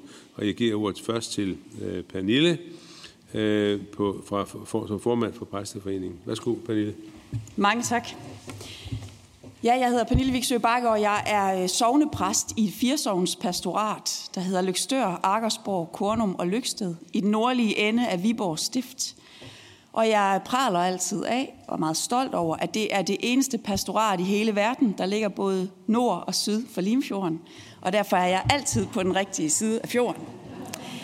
Så er jeg også formand for den danske præsteforening, som er en øh, stands- og fagforening for præster, provster, biskopper, teologer i uddannelsessektoren og teologer af forskellige art øh, med forhandlingsret. Og vi er cirka 3600 medlemmer – vi er organiseret i, i AC, i, akademiker, i akademikerne som, øh, som hovedorganisation. I den her finurlige og meget fine folkekirkeordning, vi har i Danmark, er man som præst født medlem af menighedsrådet. Alle præster, uanset funktion, er tilknyttet en kirke. Alle præster uden undtagelse er medlem af et menighedsråd. Og det er vi, fordi en af de allervigtigste værdier i den måde, vi har organiseret den danske folkekirke på, er, at der skal være en uløselig tæt forbindelse mellem kirke og folk. Og folkekirken skal ikke være en præstekirke, hvor dem i de sorte kjoler bestemmer det hele.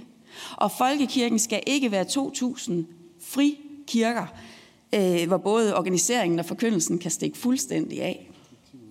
Og derfor så kan vi også godt bryste os af, at øh, der i de der 2300 cirka kirkebygninger ligger den samme salmebog, den samme alterbog og den samme ritualbog. I alle sovne er der folkevalgte, der tager ansvar for kirken lokalt, især og i tæt samklang med den præst, som menighedsrådet har kaldet. Og det er af yderste vigtighed, at vi kæmper fortsat for den samklang mellem de to strenge, den læge og den gejstlige. Og det er også sådan indrettet, at som medlem af menighedsrådet er præsten på arbejdsgivers side, altså A-siden i forholdet til de ansatte, medarbejderne, kirketjenerne, organisterne, kordegnen osv. Med et ledelsesansvar, der rækker ud over de kirkelige handlinger og omfatter hele kirkens liv og vækst. Og med kirkeministeriet som øverste ansættelsesmyndighed er præsten også medarbejder, altså på B-siden, som vi kalder det, med provst og biskop som ledelse i hverdagen. Det foregår med en høj grad af selvledelse og et ansvar for at kunne balancere både det at have ledelsesansvar i menighedsrådet og det at have medarbejderrolle i den gejstlige streng. Og ja, det er en lidt finurlig struktur, men den virker. Og hvis de to strenge er til svinger ud af takt et sted lokalt, og så kan man helt sikkert læse det på nogle overskrifter, i noget avis med noget ballade og noget bøvl, men så kan man uden videre gå ud fra, at så er det kulturen, det er galt med det sted, og ikke strukturen. Og det betyder ikke, at man ikke godt kan justere på tingene i den folkekirkelige ordning. Vi skal jo have et konstant og opmærksomt øje på det der arbejdsmiljø, men man skal altså ikke tro, at man kan reparere kultur med struktur, ligesom man heller ikke kan kurere ligetorene med amerikansk olie eller hemorrider med armbøjninger. I øvrigt, tak Jeppe. Og præsten i sort kjole og med hvid krave er et af de allerstærkeste brands eller varemærker, man næsten kan forestille sig. Tillad mig lige at bruge mig selv som eksempel. Jeg har været præst i ni år, og jeg er det så i den by, hvor jeg selv er vokset op. I den by har mine forældre haft værtshus i mange, mange år, og jeg var til at starte med værtshusejerens datter. Det er også et brand eller et varemærke, der kan noget. Så blev jeg folketingsmedlem. Det skal jeg lige hilse at sige. Det er også et stærkt varemærke, der kan vække stærke følelser hos folk. Og lige umiddelbart efter blev jeg sovnepræst, stadigvæk i selv samme by. Og nu er jeg kun præsten. Om jeg går i supermarkedet, på biblioteket, om jeg går på skolen eller på værtshuset. Hej præst, siger de alle sammen. Og ikke nok med det, min mand er degraderet til at være præstens mand. Mine børn er præstens børn. Så stærkt er det varemærke simpelthen. Øhm, det øhm, er også det, vi kan udlede. Nu sidder jeg bare på Anton, men det er fordi, jeg tænkte, jeg sad her før. Det er det, vi kan udlede af FUV's fine befolkningsundersøgelse fra 2020, som jeg så fræret til. At det er præsten, der så at sige bærer folkekirken på ryggen, som sneglen med hus på ryg må vandre, som vi synger i den fine gamle morgensalme. Øhm, og det er, jo, øh, det er jo rigtig godt. Lad mig her tillade mig at citere øh, mindesrådsformand i Grundvis Kirke her i København, Karen Marie Olsen, som siger, Som menigt medlem af Folkekirken oplever jeg, at præsten er der 24-7. Man kan altid ringe til præsten. De er de eneste i vores offentlige system, som hele tiden er tilgængelige. Og man skal ikke henvises. Præsten bygger bro mellem mennesker, som formand for et menighedsråd synes jeg, at det er vigtigt, at vi giver præsterne gode rammer for deres arbejde. Det er præsterne, der er med til at drive kirken. De er i høj grad omdrejningspunktet, og folk kommer til kirken på grund af præsterne. Ja. Præsten er kirken i lokalområdet, og det betyder også, det kan vi også se af undersøgelsen, at når præsten er populær, ja, så er kirken det. Og når præsten er knap så populær, ja, så er situationen en anden. Det der forhold, vores medlemmer har til Folkekirken, viser den undersøgelse fra 2020, er, at de 4,2 godt og vel millioner medlemmer, vi har, har et langstrakt, stabilt og robust forhold til Folkekirken. Men når man overvejer at melde sig ud, så kan det være, fordi præsten har brokket sig over larmende børn i højmessen. Det kan være, fordi øh, præsten benyttede sig af tiden på prædikestolen til at tale om, hvor ærgerligt det var, at folk ikke kom noget oftere. Øhm, øh, øh, det forstår man jo godt. Til gengæld er det stabile og robuste medlemskab også begrundet i, at præsten, og når præsten, som det ofte sker, er oplevet som venlig, imødekommende, nærværende, forstående, empatisk, teologisk fagligt dygtig, der var den der begravelse i familien. Vi bliver ved med at tale om den der dåb, det der bryllup, den der konfirmation. Ja, det er sådan set ikke raketvidenskab, og det er også sådan, det hænger sammen. Men det er unægteligt et temmelig stort ansvar, man der også, derfor også står med som præst. Nu citerer jeg Susanne, og hun sidder faktisk hernede i salen i dag. Hun er øh, bestyrelsesmedlem i Landsforeningen af Menighedsråd øh, og bor i Lolland Falster Stift, og hun udtrykker det sådan her. Præsten er som formidler af vores kristne kultur et fast holdepunkt, når verden omkring os forandrer sig stadig hurtigere. I disse år, hvor kirken på mange områder søger at imødekomme det identitetssøgende menneske, er det præstens fornemmeste opgave at møde mennesker, hvor de er. Også uden for kirken og også som medspiller i udvikling af lokalsamfundet. Men her må præsten selv kunne prioritere og sætte grænser, så han eller hun ikke bliver til en sprallemand, der bare drukner i opgaver og afprøvning af andres velmente idéer. Så ja, præsteembedet er en central del af den folkekirke, vi taler om. Og selvom præsterollen forandres over tid, så er præsten bærer, som bærer af kirkens sammenhængskraft uomgængelig. Men præst er man altså kun som kaldet af en menighed, af et menighedsråd, og i den helt uvurderlige samklang mellem de to strenge. Og her kommer så tre ønsker til folk på forreste række i dag. Fordi vi er også nødt til at kigge på, hvor det er afgørende vigtigt, vi retter vores kirkepolitiske fokus hen i de her år, så det her langstrakte og stabile og robuste forhold, der er mellem befolkning, folk og kirke, det kan bestå. For det første. Der er en præstemangel lige nu, som i allerhøjeste grad kalder på jeres politiske bevågenhed. Når præsten er medvirkende garanti for, at der er et kirkeliv lokalt, som både forkynder, forvalter af vores fælles ritualer og fortællinger, og som leder i tæt samarbejde med det øvrige menighedsråd, så har det politiske niveau i Danmark et ansvar for, at der i alle dele af landet kan kaldes og være præster, der er med til at løfte kulturarv, traditioner og historie, men så sandelig også menneskeliv her og nu, og hvor præsten er med til at sætte rammen om menneskeliv fra fødsel til død. Der er på ingen måde brug for, at der skæres i den teologiske uddannelse på universiteterne. Gode præster kræver god uddannelse, og Folkekirken har brug for en økonomisk håndtrækning for at kunne rekruttere og fastholde præster i alle dele af landet. Vi har bedt kirkeministeren og Folketinget om 20 millioner til rekruttering og fastholdelse. Det er ikke en herregård, men vi kan for relativt få penge gøre meget. For det andet Ja, I kan godt høre, at jeg er en af dem, der er forkølet. Ja, jeg skynder mig. For det andet er der en økonomisk skævhed i folkekirken, som vi ikke kan være bekendt og få lov at vokse sig større endnu. Vi kan ikke være bekendt, der er så stor forskel mellem land og by, mellem rige og fattige områder i Danmark, og der er milevid forskel på de vilkår, menighedsrådene har arbejde og agere efter, om vi taler øst, vest, nord og syd, og der er grund til at tage fat og lave en økonomisk udligning, som tager både kirkebygninger, tjenesteboliger, præstefordeling og økonomisk udligning op og laver et grundigt arbejde, der kan fremtidssikre, at vi kan løfte menighedsrådsarbejdet lokalt i alle dele af landet. For det tredje, så er der nu annonceret en revision af menighedsrådsloven. Tak for det. Det er vi rigtig glade for. Det har vi også ventet længe på. Der skal nemlig være mulighed for mangfoldige måder at bedrive menighedsrådsarbejde på. Og der er ikke de samme udfordringer, om man er et lille eller et stort råd. I Folkekirken kan vi ikke bare sige, big is beautiful, for den nye arbejdsmiljøundersøgelse viser helt entydigt, at der er bedre arbejdsmiljø i de små end i de store enheder i Folkekirken.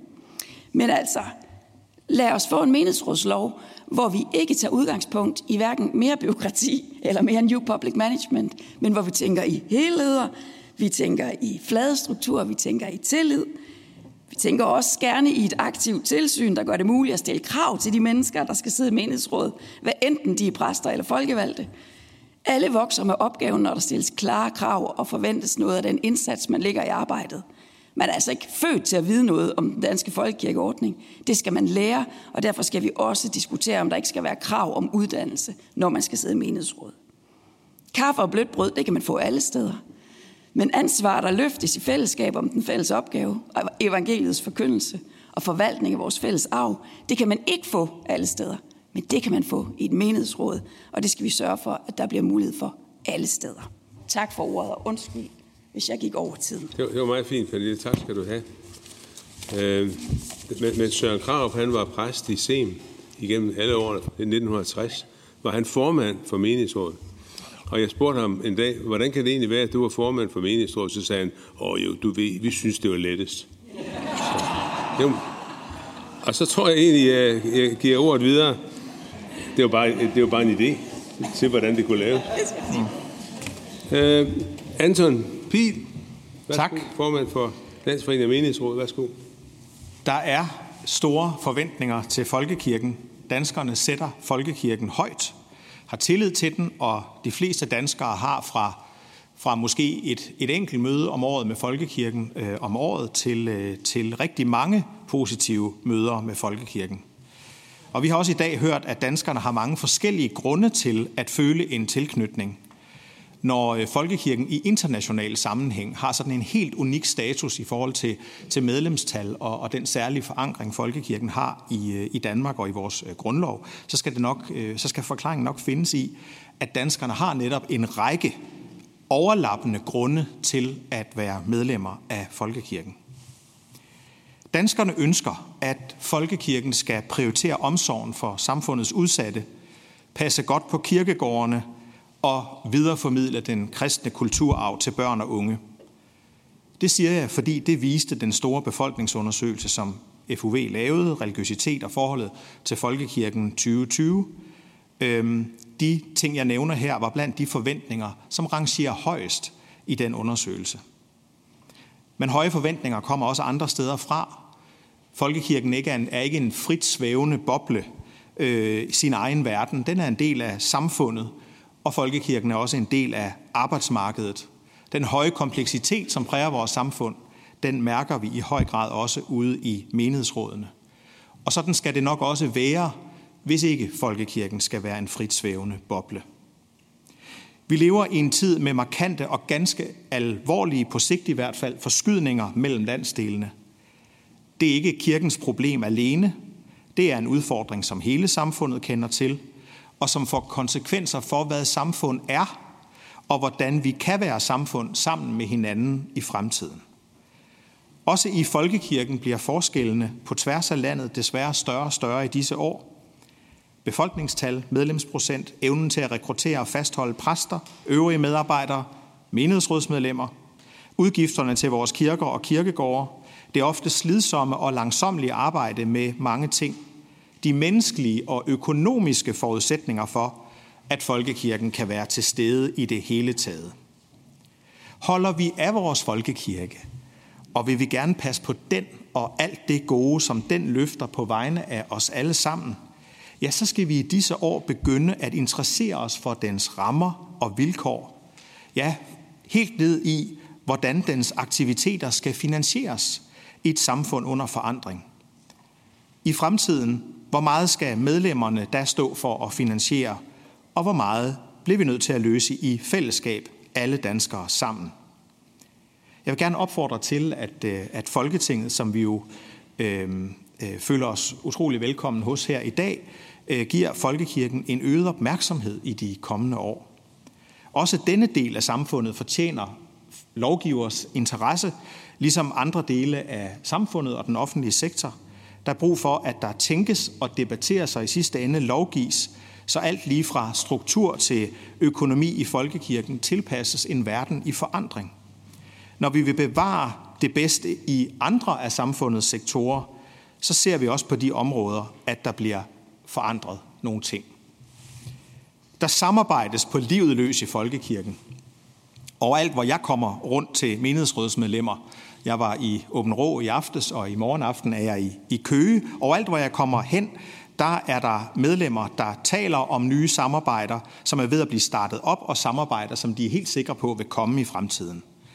Inden for øh, efterhånden store pastorater på landet og i sammenlagte menighedsråd og med provstiet som ramme.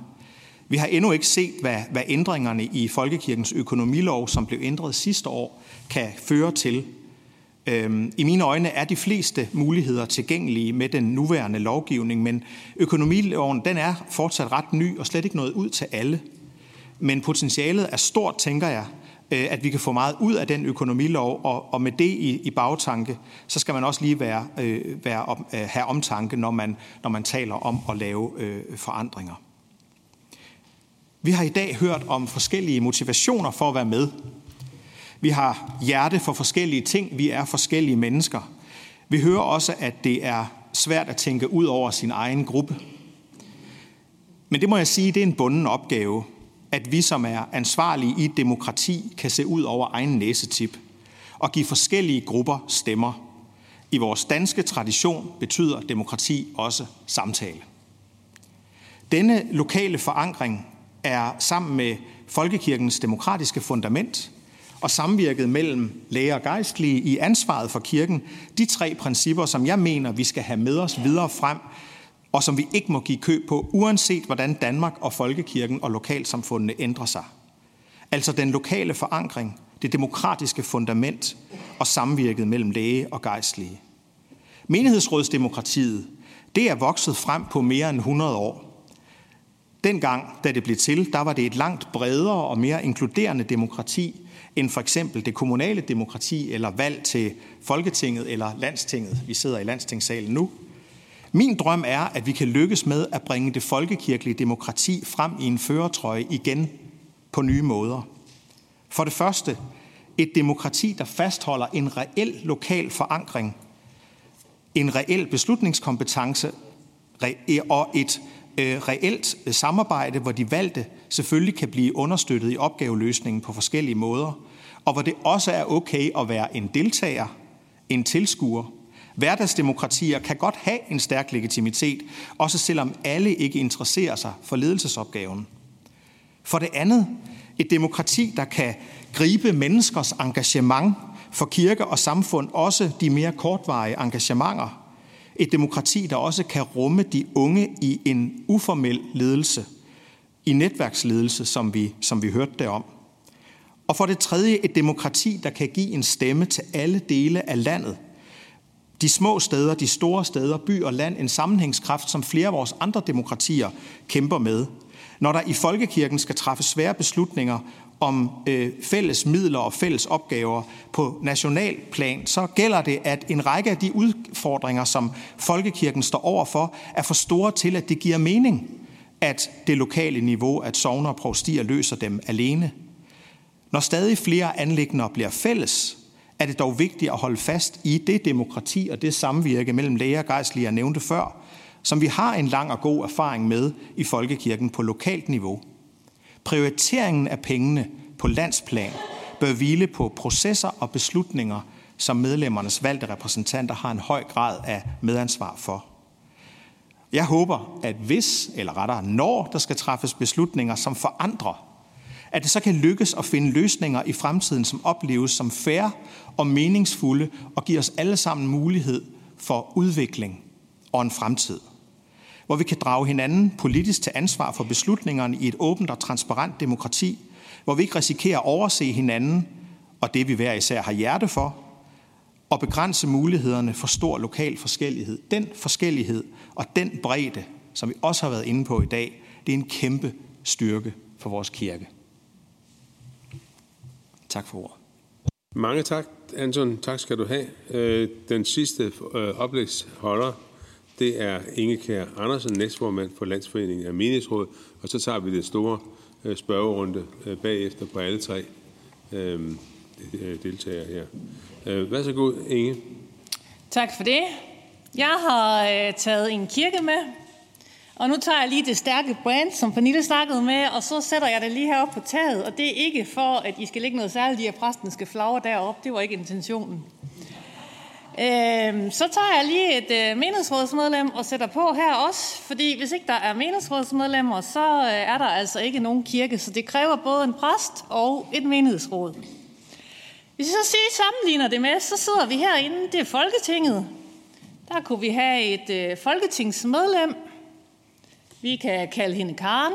Det er sådan et godt øh, udtryk, og et folketingsmedlem vi har været meget glade for i øh, det folkekirkelige i hvert fald. Så kan man så sige, hvad, hvad er det, der foregår herinde i Folketinget? Jamen her er det jo folket, der bliver direkte valgt og opstillet til at varetage vores allesammens interesser. Når man er blevet valgt til Folketinget, så skriver man under på grundloven, og det er faktisk alene grundloven, man er forpligtet på. I skal huske på, at de politiske partier findes ikke i grundloven. Hvis man øh, stiller op til menighedsrådet, så bliver man også valgt af, af folket. Her dukker folket bare gerne op til en generalforsamling og øh, stemmer på en. Så der er man sådan set også direkte valgt. Så skriver man under på øh, menighedsrådets løftet, medmindre man til synligheden er den type socialdemokrat, der skynder sig at løbe væk. Sådan en er jeg ikke. øhm, de øvrige valgte i folkekirken, det er jo sådan set indirekte valgte. Provstiudvalg, stiftsudvalg, biskopper, det er jo nogen, som præsterne og menighedsrådsmedlemmerne, de stemmer på til at sidde videre op i systemet. Hvis så vi kigger herover i Folketinget, så er der jo nogle af de her folketingsmedlemmer, der måske bliver ministre. Men det er jo faktisk ikke givet, fordi jeg kan jo sådan set også blive udpeget til minister i morgen. Det behøver man ikke være medlem af noget politisk parti for, i princippet i hvert fald. Øh, og hvordan er det nu med de der regeringer, vi har? De skal sådan set bare ifølge vores negative parlamentarisme til enhver tid ikke have et flertal imod sig nede i Folketingssalen. Så hvordan er det, man kommer af med de her typer? Altså, præsten vil jeg slet ikke mene noget om. Men hvis vi nu tager øh, folketingsmedlemstypen, så, øh, så skal man jo samle sig i folket og stemme dem ud. Det vil sige, at man skal lade være at stemme på dem igen, hvis de stiller op. Eller også så skal man få nogle andre i Folketinget til at stille dem for en domstol, og hvis de så bliver dømt der, så kan man efterfølgende få Folketinget til at stemme om, hvorvidt de er værdige til at sidde der. Det er vist noget med, det er sket meget få gange i historien. Hvordan er det, man kommer af med os typer, der så sidder i menighedsrådet? Ja, det gør man jo også ved ikke at stemme på os en gang til, når der er menighedsrådsvalg igen lidt absurd, synes jeg personligt, så kan man også slippe af med os øh, ved, at ens kollegaer i meningsrådet, de øh, opdager, at man ikke kommer til møderne. Så kan man faktisk blive stemt ud af meningsrådet. Hvordan er det nu, der er i folk? Nå, vi går bare tilbage til meningsrådet. Men det er jo faktisk også sådan, at når man har skrevet under på meningsrådsløftet, så er der altså også muligheder, der ikke er nødvendigvis er godt nok beskrevet i lovgivningen i dag, men der er jo faktisk muligheder for, at man kan sige, hvis ikke man lever op til det, man har skrevet under på, så kan man indstille til biskoppen, at, man ikke, at ens kollega ikke skal være i menighedsrådet mere. Og hvorfor laver jeg nu den her sammenligning? Men det gør jeg, fordi at jeg synes, at øh, den her folketingstype og menighedsrådstype, vi faktisk har noget til fælles. Vi er ikke nødvendigvis særlig populære. Det er åbenbart okay at skrive om os på Facebook eller i aviserne, og des længere vi sidder på vores poster, des mere udulige plejer vi at blive, og des mindre ved vi om, hvad vi foretager os, og vi ved slet ikke noget om, hvordan det er ude i den rigtige verden. Vi lovgiver om det forkerte, vi leder på den forkerte måde, vi er helt sikkert skyld i alt det, der går galt. Øh, det, det er bare sådan, jeg godt kan opleve det en gang imellem i hvert fald. Så derfor skal vi måske også blive gode til at, at snakke sammen og hjælpe hinanden og tale hinandens funktioner op, fordi min påstand er jo, at folketingsmedlemmerne, dem har vi altså brug for, men vi har også brug for meningsrådsmedlemmerne, fordi ellers så så det sådan her ud, som, øh, som Pernille beskrev. Jeg har så også taget nogle klodser med. Jeg har øh, lidt flere end, øh, end i det tidligere øh, oplæg, og det er fordi, de her klodser, de siger noget om, hvad er det så, vi bestemmer noget om, når vi nu sidder i menighedsrådet for de her kirker. Hvad er det, vi, vi går ind i? Hvad er det, der motiverer os? Og dem, vi leger med, når vi er ude med vores medlemmer, det er fællesskab, indflydelse, mit lokalsamfund og det at gøre en forskel. Det tror jeg også gør sig gældende for, for folketingsmedlemmer. Så er der lige den grønne, hvor der står det lokale kirkeliv. Den er jeg ofte i tvivl om, hvor meget den fylder for folketingsmedlemmer. Men hvis vi så kunne sige det nationale kirkeliv, så håber jeg, at det stiger bare en lille smule på, på skalaen. Og så er der sådan en hvid en, hvor man, kan, hvor man selv kan sætte noget på. Øh, og der kunne jeg jo for eksempel finde på at sætte, øh, sætte ledelse på. Og hvad er mit budskab så med alt det her? Jamen det er, at hvis vi skal være folkets kirke, så kræver det demokrati. Så skal der altså stå en her, en Karen ved siden af en Pernille, eller en Paul, eller en anden. Og demokrati, det kræver personer, som vil tage lokalt ansvar. Men det kræver også, at de personer så får lov at tage det ansvar. At de får lov at være lokal ledelse. At de får lov at påvirke, hvordan ressourcerne skal bruges. Hvad det er for en type kirke, man skal være. Så det handler om, at det politiske ansvar, det skal ligge et sted. Det gør ikke, at man, det at tage det politiske ansvar, det kræver ikke, at man gør alting selv. Det kan godt betyde, at man kan få hjælp til det. Det kan godt betyde, at man kan ansætte nogen til det. Men man kan ikke lede en arbejdsplads uden at have ret til at hyre og fyre, og uden at kunne påvirke den personalpolitik, der skal være på stedet. Og så kan I sige, hvad har det med sammenligningen af folketingsmedlemmer at gøre? Ja, altså alt efter hvor stort eller et lille parti man er medlem af, så bliver man jo også valgt, så får man tildelt nogle ressourcer og har måske en sekretær. Hvis ikke de går i et konsortium, så er man sådan set selv chef for det. Det kan også være, at man bliver chef for sin folketingsgruppe. Som minister, så er man sådan set også øverste politiske chef. Kræves der nogen uddannelse til det? Tilbydes der nogen uddannelse? Der tilbydes heldigvis uddannelse til menighedsrådsmedlemmer. Men i modsætning til folketingsmedlemmer, så får vi ikke noget honorar, og hvis vi gør, så er det meget symbolsk. Jeg har ikke mulighed for at frikøbe mig selv til at tage på til uddannelse og blive en bedre leder eller bestå en arbejdsmiljøuddannelse. Det er nogle af de udfordringer, der er. Og kontaktperson, det er så en af de fantastiske titler, man kan erhverve sig og sætte på sit CV. Det kunne jeg måske også godt tænke mig, at det sagde lidt mere om, hvad man lavede, at det måske blev en personaleansvarlig eller lignende. Fordi så kunne man også tiltrække folk, som faktisk gerne ville bruge deres kompetencer eller udvikle deres kompetencer. Og til sidst så vil jeg bare sige, at som arbejdsgiver, så bør vi have indflydelse og være i direkte dialog med dem, der sætter rammerne og vilkårene for vores virke. Og så er det også rigtig vigtigt, at vi har tiden og ressourcerne til at have en samtale lokalt med dem, der skal være kirke lokalt, og det gælder også Folkekirkens medarbejdere. Men min tid er gået for 20 sekunder siden, så det kan jeg ikke sige mere om, men nogen, nogen mindre nogen spørger. Tak. Mange tak, Inge. Det var, det var underholdende og, og, og lærerigt, synes jeg. ja. Vi skal nu i gang med det her anden spørgerunde. Og det, vi, skal, vi skal først lige spørge øh, folketingsmedlemmer først, om de har, de, har, de har forret. Det har vi herinde, og det må I så finde jer i. Så vi starter med at spørge folketingsmedlemmerne, om der er noget, man vil øh, kommentere, eller noget, man vil... Kim var den første, der meldte sig. Værsgo. Kim Aas fra Ja, tak. Øh, og øh, også tak til jer for øh, nogle rigtig gode oplæg. Øh, først til dig, Pernille.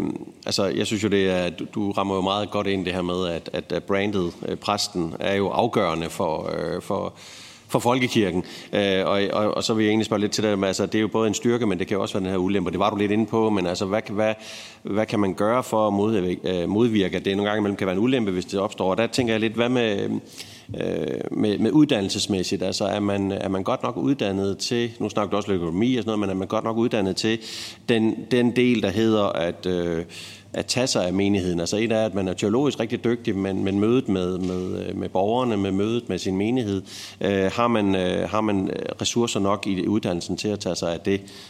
Det var spørgsmålet lige først til dig, og så til, kan jeg lige, lige tage til, til, øh, til både til Anton og Inge. Øh, Øhm, jeg synes jo, at øh, du sagde, at vi, øh, der kunne godt være lidt øget opmærksomhed politisk. Jeg synes jo, at vi startede meget godt med en bededag øh, for at, at, at have lidt fokus på folkekirken.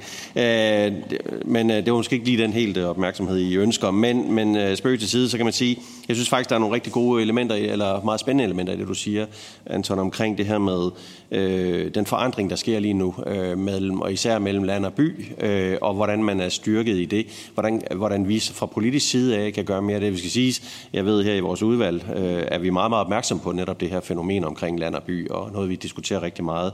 Men, men, men øh, hvad, hvad, hvad tænker I kunne være et øh, element, vi kunne gøre, eller nogle aktive ting, vi kunne gøre, udover at have noget øget fokus? Det skal jeg love, det skal vi nok gøre alt, hvad vi kan for øh, hos mig og mine kollegaer. Øh, og et var noget med økonomi og så videre. Og så er der det der med, som Inge hun er lidt ind på, med at øh, øh, ledelsesstruktur. Altså, fordi nu, nu, nu snakker du til sidst, Inge, noget du siger lidt omkring det her med øh, at en person, der, der øh, hvad kaldte du det, en... Øh, Ja, men altså det her med, hvordan får man de, de udfordringer, der har været i den rapport, vi lige har fået omkring arbejdsmiljø, er jo noget af det, der blev sagt meget igen omkring ledelsesstruktur, hvor menighedsrådet jo også er en stor del af det.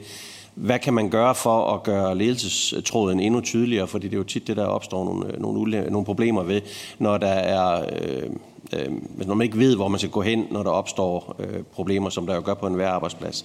Øh, hvad tænker I ind i det? Tak. Lige inden vi øh, går videre, lige sige, at øh, alle oplægsholderne må også gerne kommentere på hinandens øh, oplæg, hvis der er nogen, der har lyst til det. Hvad siger du? Nej, ikke nu. Nå. Øhm, det er godt, og så skal der svares på det. Værsgo, vil du starte, Pernille? Det vil jeg gerne. Tak for spørgsmålet, Kim. Det er rigtig dejligt, du spørger til uddannelse. Altså, der er, øh, altså, vi er jo dybt bekymrede over, at, øh, at kandidaten på teologi ser ud til at blive øh, beskåret. Vi er også meget bekymrede over SU-reform. Og det er vi jo selvfølgelig, fordi vi ved, at en stærk og dyb teologisk faglighed er forudsætning for, at man kan fungere som præst, uden at blive slidt ned i mange år. Og det skal man. Man skal jo blive ved med at arbejde i mange, mange år, kan vi også forstå, at ønske, et udtalt ønske, I har herindefra. Og det vil vi også gerne, men det kræver virkelig en god basisuddannelse. Og så kan man ikke bare slippe en teologisk kandidat ud og blive præst efter at have været på pastoralseminaret i FUV-regi, og så sige, nu klarer du dig selv. Det er derfor, vi også har brug for vores efteruddannelsessted, Folkekirkens Uddannelses- og Videnscenter, så man løbende kan få almen efteruddannelse og specialuddannelse som teolog, fordi der er så utrolig mange modsatrettede krav til præster i dag, og alle kalder på præsterne. Det er skole, det er læger, det er hele samfundet, og det er vi glade for, men det kræver en stærk uddannelsesindsats. Så det er vi meget optaget af, at I også vil være optaget af, at vi for guds skyld ikke forringer den teologiske kandidat, forringer den teologiske kandidatuddannelse, og i øvrigt også har vores efteruddannelsestilbud. Og så vil jeg sige, der er jo, der er jo nedsat en arbejdsgruppe i, øh, i, under Kirkeministeriet, der hedder APA.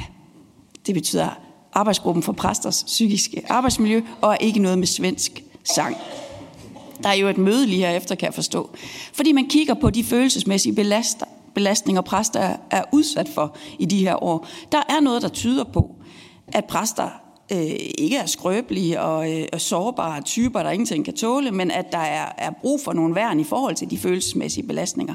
Vi kan sammenligne os med, med ansatte i sundhedsvæsenet og faldgræder og alle mulige andre politibetjente, alle mulige andre typer, der kommer ud i de der øh, kritiske situationer i arbejdslivet, og det gør alle præster. Øh, så vi kigger på de der anbefalinger, der ligger om supervision, om faciliteret teamsamarbejde, om et ledelsesfokus, så ledelsen har et godt fokus på, hvordan beskytter vi og hjælper vi præster med de her følelsesmæssige belastninger. Der er masser af ting at skrue på, men det, men det primære er altså for os, at den teologiske kandidatuddannelse har den dybde og tyngde, øh, som, den, som den skal have, for at man kan være præst i mange, mange år. Øh, fordi det er i sidste ende fagligheden, man er nødt til at skal trække på. Ja, øh, tak for spørgsmålet. Øh, have opmærksomhed på i kirkeudvalget, udover den, øh, den opmærksomhed, I allerede har, når når øh, øh, det er Kirkeministeriet i gang satte projekt omkring øh, justering af menighedsrådsloven er sat i gang. Øh, vi er en række af Folkekirkens aktører herunder Landsforeningen af Menighedsråd, der er, bidrag, der er inviteret til at bidrage til det arbejde øh, øh, meget snart, øh, og, og der vil vi så øh, komme med nogle af de øh, ønsker, vi har til, til øh, hvad vi skal øh, have ændret ved vores menighedsrådslov. Noget af det, vi peger på, øh, ud over noget med tydelighed og klarhed i, i ledelser, og de begreber, vi bruger omkring ledelse, titler, øh, så, så er der også behov for en fleksibilitet. Altså at vi i virkeligheden erkender, at, at, øh, at, den, øh, at, det samfund, som både består af, af meget store fællesskaber og meget små fællesskaber, øh, at der er store afstande også, og at de afstande og de skævheder også vokser, gør, at vi skal kunne rumme, hvis vi vil nærheden, og hvis vi vil lokalsamfund og det lokale demokrati, så skal vi kunne rumme øh, menighedsråd, der er små, og menighedsråd, der er meget store, og som også har meget forskellige økonomiske vilkår i fremtiden. Så der, bliver, der i virkeligheden skal der være en, en plasticitet eller en fleksibilitet i forhold til, at vi skal have fokus på de værdier, der skal, der, der skal bære det, at vi har menighedsråd i Danmark, og de opgaver, der skal løses, men så skal der simpelthen på selve metodikken være, være noget mere frihed. Øh, på den lidt længere bane, øh, tror jeg, I skal, øh, I skal holde fast i en overvejelse om, hvordan vi også om 10, 15 eller 20 år øh, får menighedsrådsdemokratiet til at fungere. At der er ved at ske generationsskifte, at engagementet øh, øh, aktivismen øh, ændrer sig, øh, og at, øh, og at menighedsrådets, øh, Folkekirken har godt af, hvis menighedsrådsloven også, også kan række langt frem, så vi ikke hele tiden skal kigge på, på tingene igen. Tak fordi, at der nu ligger en, øh, en økonomilov for Folkekirken, øh, som er ganske, øh, ændringen af den er ganske ny, den er fra sidste år, og, og, og som jeg nævnte, skal den jo ud at leve, og, og det vil sige, der er jo muligheden for, at, øh, at der kan ske langt flere samarbejder om tingene, en, en, en, også en aflastning i opgaveløsningen, selv uden at man tager det endelige ansvar fra menighedsrådene. Her er der en rigtig spændende øh, drøftelse af, hvor ledelse ligger. Hvis vi skal til at arbejde øh, med nye former for organisering, så skal vi også tale om, hvad ledelse er, og hvor ledelsen skal ligge. Men, men i forhold til økonomi vil jeg bare lige sige her til allersidst øh, kort, at i Landsforeningen af Menighedsråd er vi faktisk meget optaget af den her skævvridning, som både Pernille og jeg har nævnt. Altså at, at, at øh, der foregår også en udligning inden for folkekirken, blandt andet for, at, øh, at de landdistrikter, som tilfældigvis, eller de menighedsrådsmedlemmer og de medlemmer af folkekirken i landdistrikterne tilfældigvis bor der, hvor man for 800 år siden byggede en hel masse kirker, også kan løfte den opgave, som de faktisk løser på, på vegne af os alle sammen. Det er bare et element i det, så, så, så selvom vi godt ved, at, at, øh, at man stort set bliver lige så upopulær på at sige ordet udligning eller øh, øget omfordeling, som man bliver, hvis man tager en bededag, øh, så, så kan det godt være, at vi bliver nødt til at rejse flaget for, for diskussionen om udligning og omfordeling, fordi at det bliver stadig mere svært og, og, øh, og, og også at have plads til kirkens liv og vækst og til udvikling, hvis man er et menighedsråd på landet med ansvar for middelalderlig kulturarv. Tak for det. Så er det Louise Elleholm fra Venstre. Værsgo, Louise. Tak. Og tak for de gode indlæg. Øhm, som I nok godt ved, så betyder det her med menighedsråden og lokaldemokratiet rigtig meget for mig. Jeg synes, det er vigtigt, at vi har en folkekirke, der er lokalt forankret. Øhm, og nu har Anton været lidt inde på det, fordi at det ene spørgsmål, jeg havde, det var det lovforslag, vi vedtog sidste år om folkekirkens økonomi. Øh, noget af det, der jo er det spøjse, det er, at øh, vi snakker altså om at forenkle. Men når man gerne vil give valgmuligheder, så man kan vælge forskellige løsninger af forskellige menighedsråd, så bliver det overhovedet ikke forenklet, så bliver det langt mere kompliceret. Øh, og, øh, og det gør, at lovgivningen bliver meget kompleks og meget stor. Og det kan jo være svært at finde rundt i. Hvordan oplever I at, øh, at få det her implementeret? Altså, er det til at forstå? Altså, kan man rent faktisk implementere det? Der er jo lavet nogle redskaber fra Kirkeministeriets side af, som kan hjælpe med at, at, at finde vej igennem det. Altså, hvordan synes I, det lykkes på det her? Altså, tror I på, at I kan få det her båret ud, og vil det bære frugt? Øh, mit andet spørgsmål, det er på, øh, på det arbejde, der skal være med revisionen af menighedsrådene, øh, loven om menighedsrådene. Øh, jeg kunne godt tænke mig at høre, hvad de forskellige prioriteter er, I har i forbindelse med, nu nævnte du det lidt, Anton, men hvad er det for nogle prioriteter, I har i forhold til det? Øh, jeg har altid været slået af, at øh, jeg møder nogle enormt engagerede menighedsrådsmedlemmer, men meget ofte er der mange, der føler, at de er overbebyrdet. Øh, og, øhm, og kan vi løse det? Og hvordan skal man gøre det? Nogle store spørgsmål. Tak. Hvem retter du spørgsmål til? Okay. Og, og så gerne lidt, sådan, lidt lidt kortere besvarelse. Ja. Tak. Jeg forstår. Økonomiloven er en klar fordel. Øh, det er rigtigt, at, at lige så snart man laver noget om, så er der folk, der brokker sig igen, fordi åh, nu laver de om på tingene igen. Men altså, nu sidder jeg jo selv medlem af fire menighedsråd.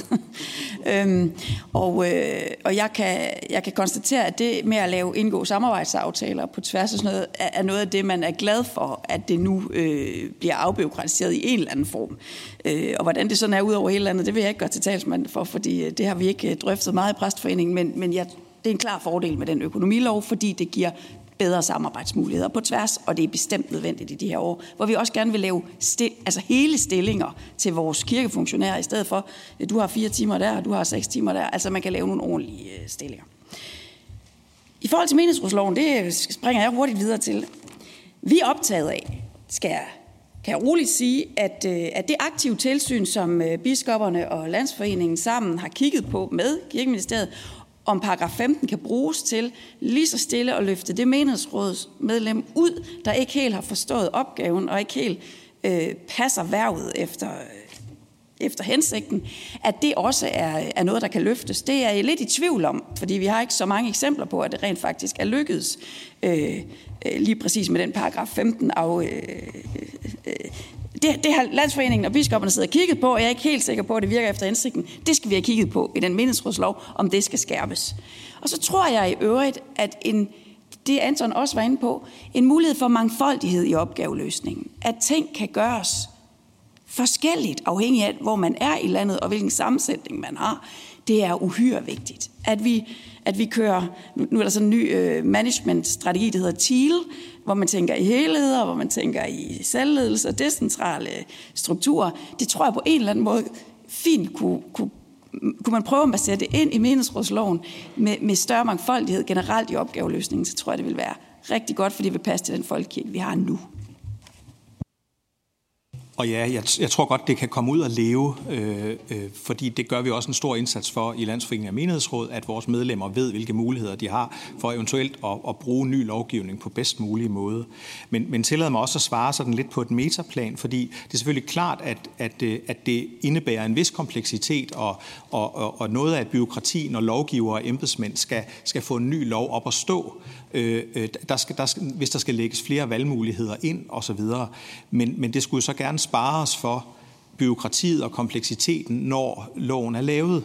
Altså at, at man kan se, at man kan samarbejde på nye måder, og det er jo da ret nemt at indgå samarbejder, hvor man for eksempel tidligere skulle spørge nogen om lov og sende en dispensationsansøgning ind og vente på, på et positivt svar osv. Så, så der ligger, der ligger nok lidt en kraftanstrengelse i, at, øh, at, ligesom at tage pejling af, af, af den verden, vi er i, de forandringer, der er ved at ske, og så få arbejdet meget grundigt med nogle af de her øh, ting, som skal ske i folkekirken, øh, øh, om, om, øh, om menighedsråd og andre ting, og så, og så, og så ligesom sige, når, når det arbejde er gjort, så skal det opleves som lettere at være menighedsrådsmedlem. Det, det kunne det i hvert fald være en, en dejlig målsætning at sætte.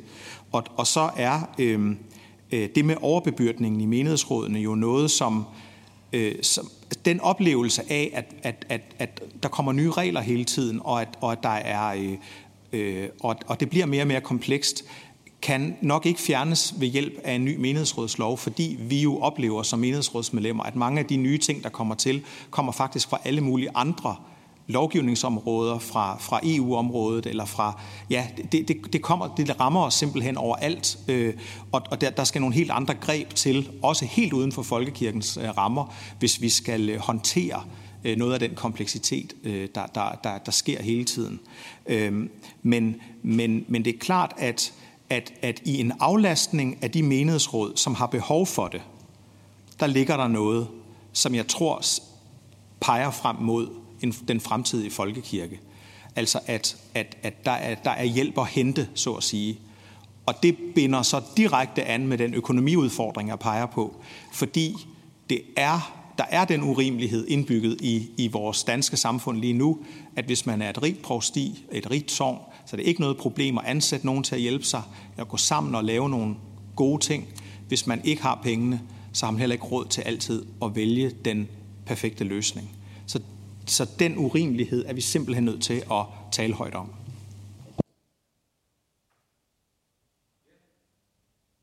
Øhm, nu er det sådan, at der ikke er flere folketingsmedlemmer, der har bedt om ord, og så kan vi tage fat på, på spørgerunden. Værsgo, og husk at starte med med dit, øh, at præsentere dig selv, og så også lige, hvem spørgsmålet er rettet til. Tak spørgsmål er et stort spørgsmål, som er rettet til alle os i Folkekirken, tror jeg. Der er jo en specifik religiøs side af sagen her, øh, som jeg godt kunne tænke mig lige at tilføje. Et historisk perspektiv på engagement og hverdagsdemokrati i Folkekirken. De sidste 150 år har vi jo gjort kæmpe erfaringer med, hvad det er, der forløser et folkeligt engagement øh, i vores hverdagsdemokrati og alt muligt. Omkring år 1800, der, var der, øh, der havde vi et øh, lavpunkt af engagement på alle mulige måder. Lavpunkt af viden, lavpunkt af kirkeligt liv, lavpunkt af deltagelse i, i i gudstjenester osv. Oplysningstiden, det havde været en formørkelsestid kristeligt set. Og derefter, der gik der ild i noget, som kulminerede i de to kæmpe store vækkelser, den missionske vækkelse med Wilhelm Beck, og den grundviske vækkelse med, nå ja, Grundtvig, og så videre. Men samtidig med det så vi et sprudlønde engagement af folk, der fandt ud af at organisere sig i socialdiakonale tiltag, som Kirkens Kors her og Blå Kors osv. Næsten alt, hvad der findes af godt kristeligt, øh, det er født i, i, som vi har i dag, det blev født dengang, eller som følge af det. Det gælder også for kirkefonde, som jeg personligt er meget glad for. Jeg er præst i Kinkus Kirke, som er en kirkefondskirke. Simon, fik jeg præsenteret mig? Det gjorde jeg ikke. Unds- det må jeg undskylde. Øh, det er fordi, jeg er lidt ivrig her, og det er jo første gang, jeg siger noget i Folketinget, så det er sådan lidt, det rammer mig lige. Men jeg hedder Per Damgaard Petersen, og er glad medlem af Landsforeningen af Minesråds bestyrelse, og altså præst oppe på Nørrebro i en kirkefondskirke. Godt. Vores historiske erfaring i Folkekirken er, at engagement forløses ved en direkte og personlig forkyndelse af evangeliet simpelthen. Der er et eller andet, som vi skal finde tilbage til her. Det har ikke kun at gøre med uddannelsens længde, eller med, øh, hvordan vi øh, imødekommer forskellige former for, for ønsker om, om engagement i frivilligt arbejde. Der er simpelthen en religiøs kerne i det her. Den der kerne, den synes jeg, vi har som opgave at finde frem til igen internt i Folkekirken. Jeg er meget, meget taknemmelig for alt det, som vi har drøftet i dag her, for alle de her øh, øh teknikaliteter, økonomi osv. Det er bestemt også en side af tilværelsen, så jeg er ikke ude på at modsige det, men jeg er ude på at tilføje vores eget historiske perspektiv på, hvordan engagement skabes, og hvordan det kan eksplodere i engagement, der rækker langt ud over det danske, den danske kirkes egne grænser. Der har vi en fantastisk erfaring i kirken. Tak. Tak skal du have. Øh, det var vel mere en, en bemærkning, synes jeg, end et, et spørgsmål. Men hvis der er nogen af, af panelet, der har lyst til at besvare det, så, ja, så går vi videre. Nu er det sådan, at vi kan igen åbne op. Du har bedt om ordet. Værsgo. Der kommer lige en mikrofon, inden du starter. Heroppe på første række. Det må jeg sige ja til, ja. Værsgo. Ja. Jeg hedder Erik Skibsted, kommer fra Sorø og har menighedsrådserfaring. Og jeg har sådan set en kommentar og spørgsmål til hele striben deroppe. Først dig, Søren. Dine anekdoter om Søren Krav. Jeg kan fortælle dig, at den første menighedsrådslov, der var præsten født formand. Det er lidt interessant. Det er heldigvis blevet bedre siden da. Øh, til Pernille som er glad for det tostrengede system og mener, at det virker. Jeg mener ikke, at det virker. Og øh, hvis du kender din bibel, så har Matthæus i kapitel 6, vers 24, sagt, hvorfor det ikke virker. Man kan ikke tjene to herrer, Gud og mammon. Man må vælge. Øh, jeg er til gengæld enig med dig i, at paragraf 15 er interessant og bør strammes, så den også gælder præsterne. Det var et spørgsmål til dig, om du er enig i det. Det er du formodentlig ikke. Øh, så til Anton. Jeg må sige, at øh, Landsforeningen, som man kunne forkorte LAM, LAM, lever meget godt op til den forkortelse. Jeg husker under coronaen, at de sad på hænderne og lavede ikke en skid. Vi måtte lokalt øh, finde løsninger. Det gjorde vi så også. Og så efter et års tid blev vi i samarbejde med alle mulige andre enige om et eller andet. Det skal jeg ikke komme ind på.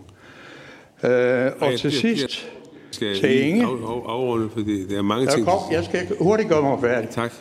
Til sidst til Inge. Jeg kan godt forstå, at du ikke vil røre ved, hvordan man slipper af med en præst.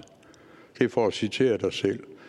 Tilbage til dig, Søren. Jeg har lagt nogle papirer hos Søren, som eventuelt interesseret kan få, hvor jeg skitserer, hvad jeg mener i fire punkter, der vil løse problemet i Folkekirken. Tak for ordet. Ja, tak, og gerne et korte svar. Værsgo. Hvem starter? Det gør jeg. Ja.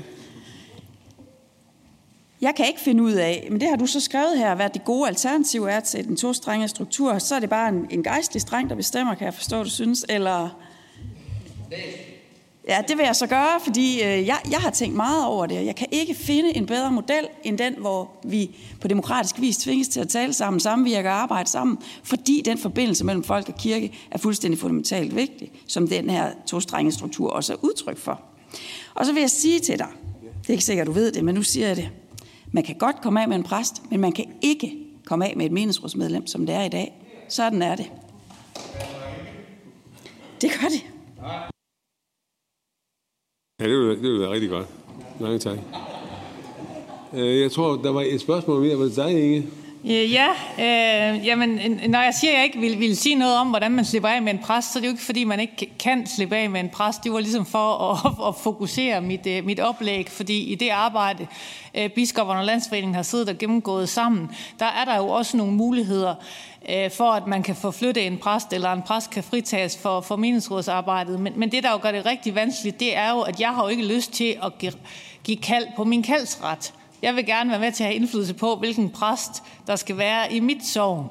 Og derfor har jeg jo ikke lyst til tanken om, at, at en præst fra et eller andet andet sovn pludselig skal dumpes over til mig, fordi der har været nogle udfordringer af en eller anden slags det, det andet sted. Så, så det er jo bare rigtig kompliceret, hvordan vi får, får det her til at fungere på en god måde.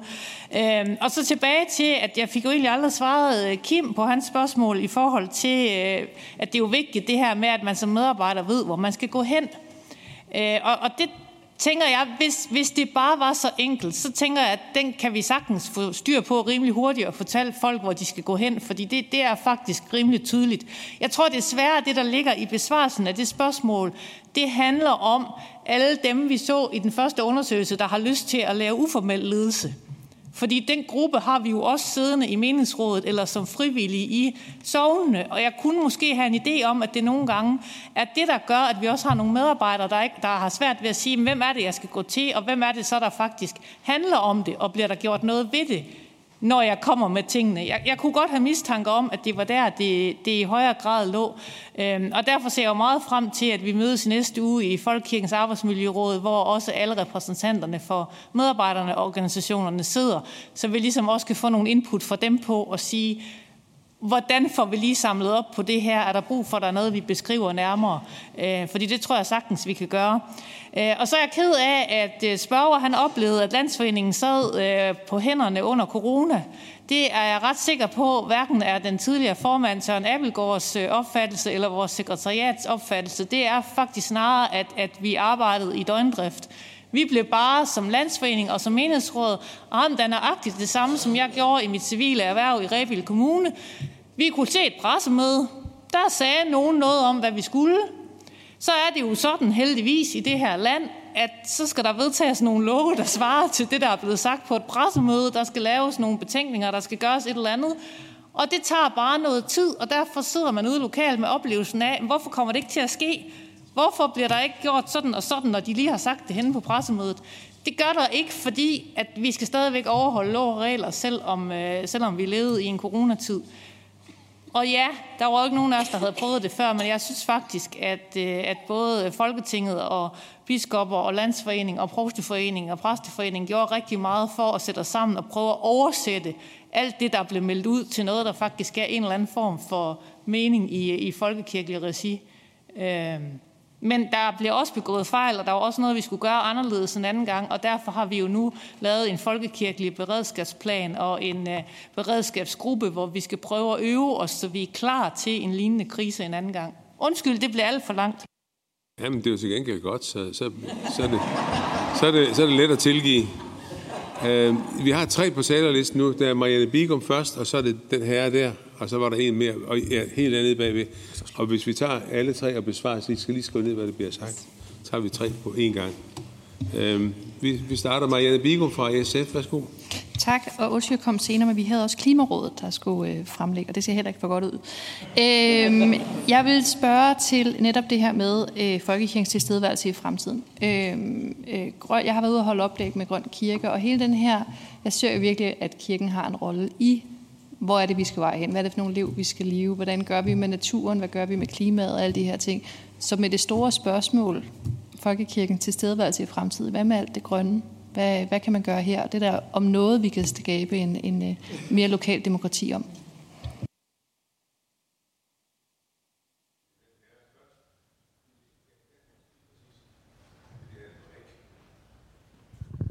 Mogens Slot Nielsen, Roskilde Stiftsråd. Spørgsmål til Inge. Øhm, din sammenligning mellem menighedsrådsmedlemmer og folketingsmedlemmer halter på et meget afgørende punkt. Folketingsmedlemmer skal ikke selv være departementschefer eller styrelseschefer. De har et kæmpe embedsmandsapparat i ryggen, heldigvis, mens vi ude i menighedsrådene selv skal lave alt arbejdet. Og så vil jeg godt lige tage den bold op, som Pernille øh, gav, nemlig personalansvarlig. Skal, hvis man skal være personalansvarlig i folkekirken, skal det slutte slut med, at man kan gå lige ind ad døren, skal man have en uddannelse, skal man certificeres, og hvis man har mange medarbejdere, skal der så være en professionel daglig ledelse, altså ansat. Tak.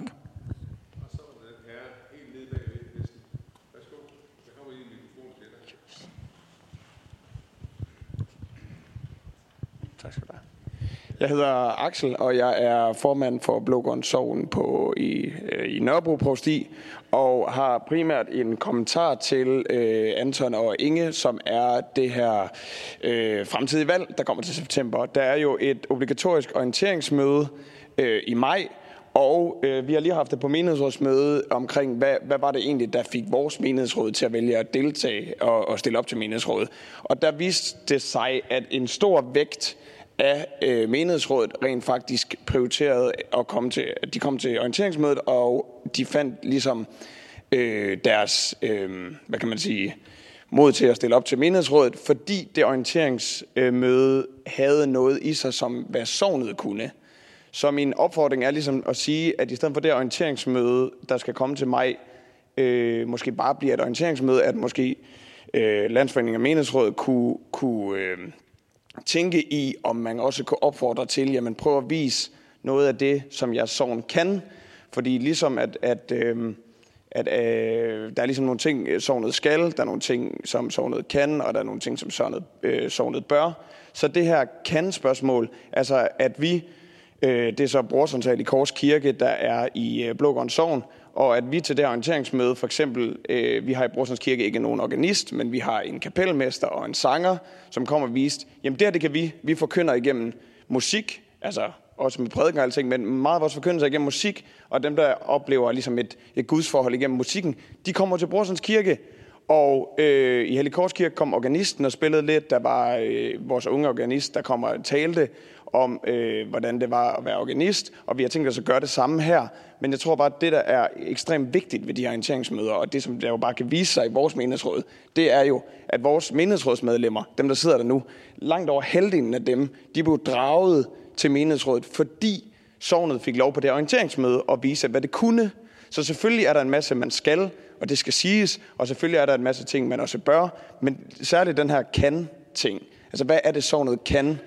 Øh, tror jeg er ekstremt, og nu skal jeg nok stoppe, men det tror jeg bare er ekstremt vigtigt i forhold til, hvis man gerne vil have flere. Så udover det prikket, så også lige vis, hvad sovnet kan, så det ikke bare bliver tørt orienteringsmøde.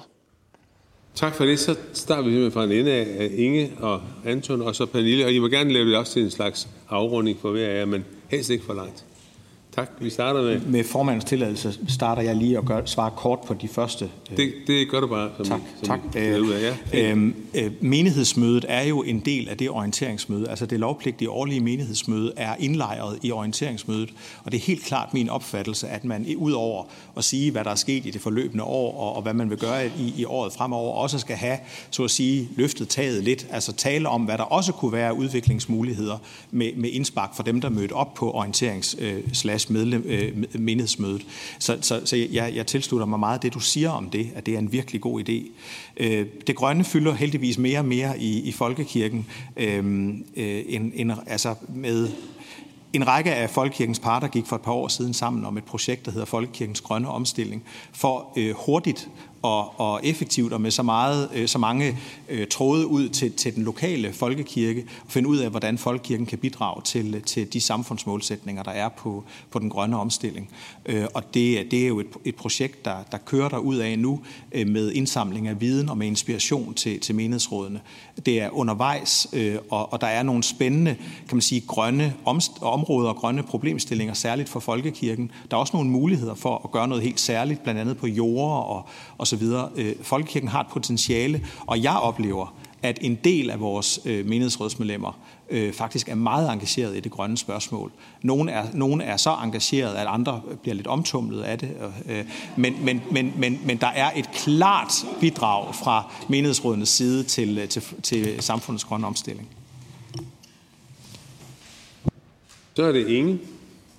Øh, jamen ganske kort. Øh, i forhold til det her med, med at, at folketingspolitikere, hvis de bliver minister, har et embedsværk, øh, det er jo sådan set rigtigt nok. Og min pointe var jo også, at enten så skal meningsrådsmedlemmer naturligvis være uddannet til opgaven, eller også så skal man jo have muligheden for at kunne ansætte nogen til at løse opgaven for en selv. Jeg forsøger bare at sige, at jeg synes, det er vigtigt, at det overordnede ansvar forbliver lokalt, sådan at det er, stadigvæk er et lokalt ansvar.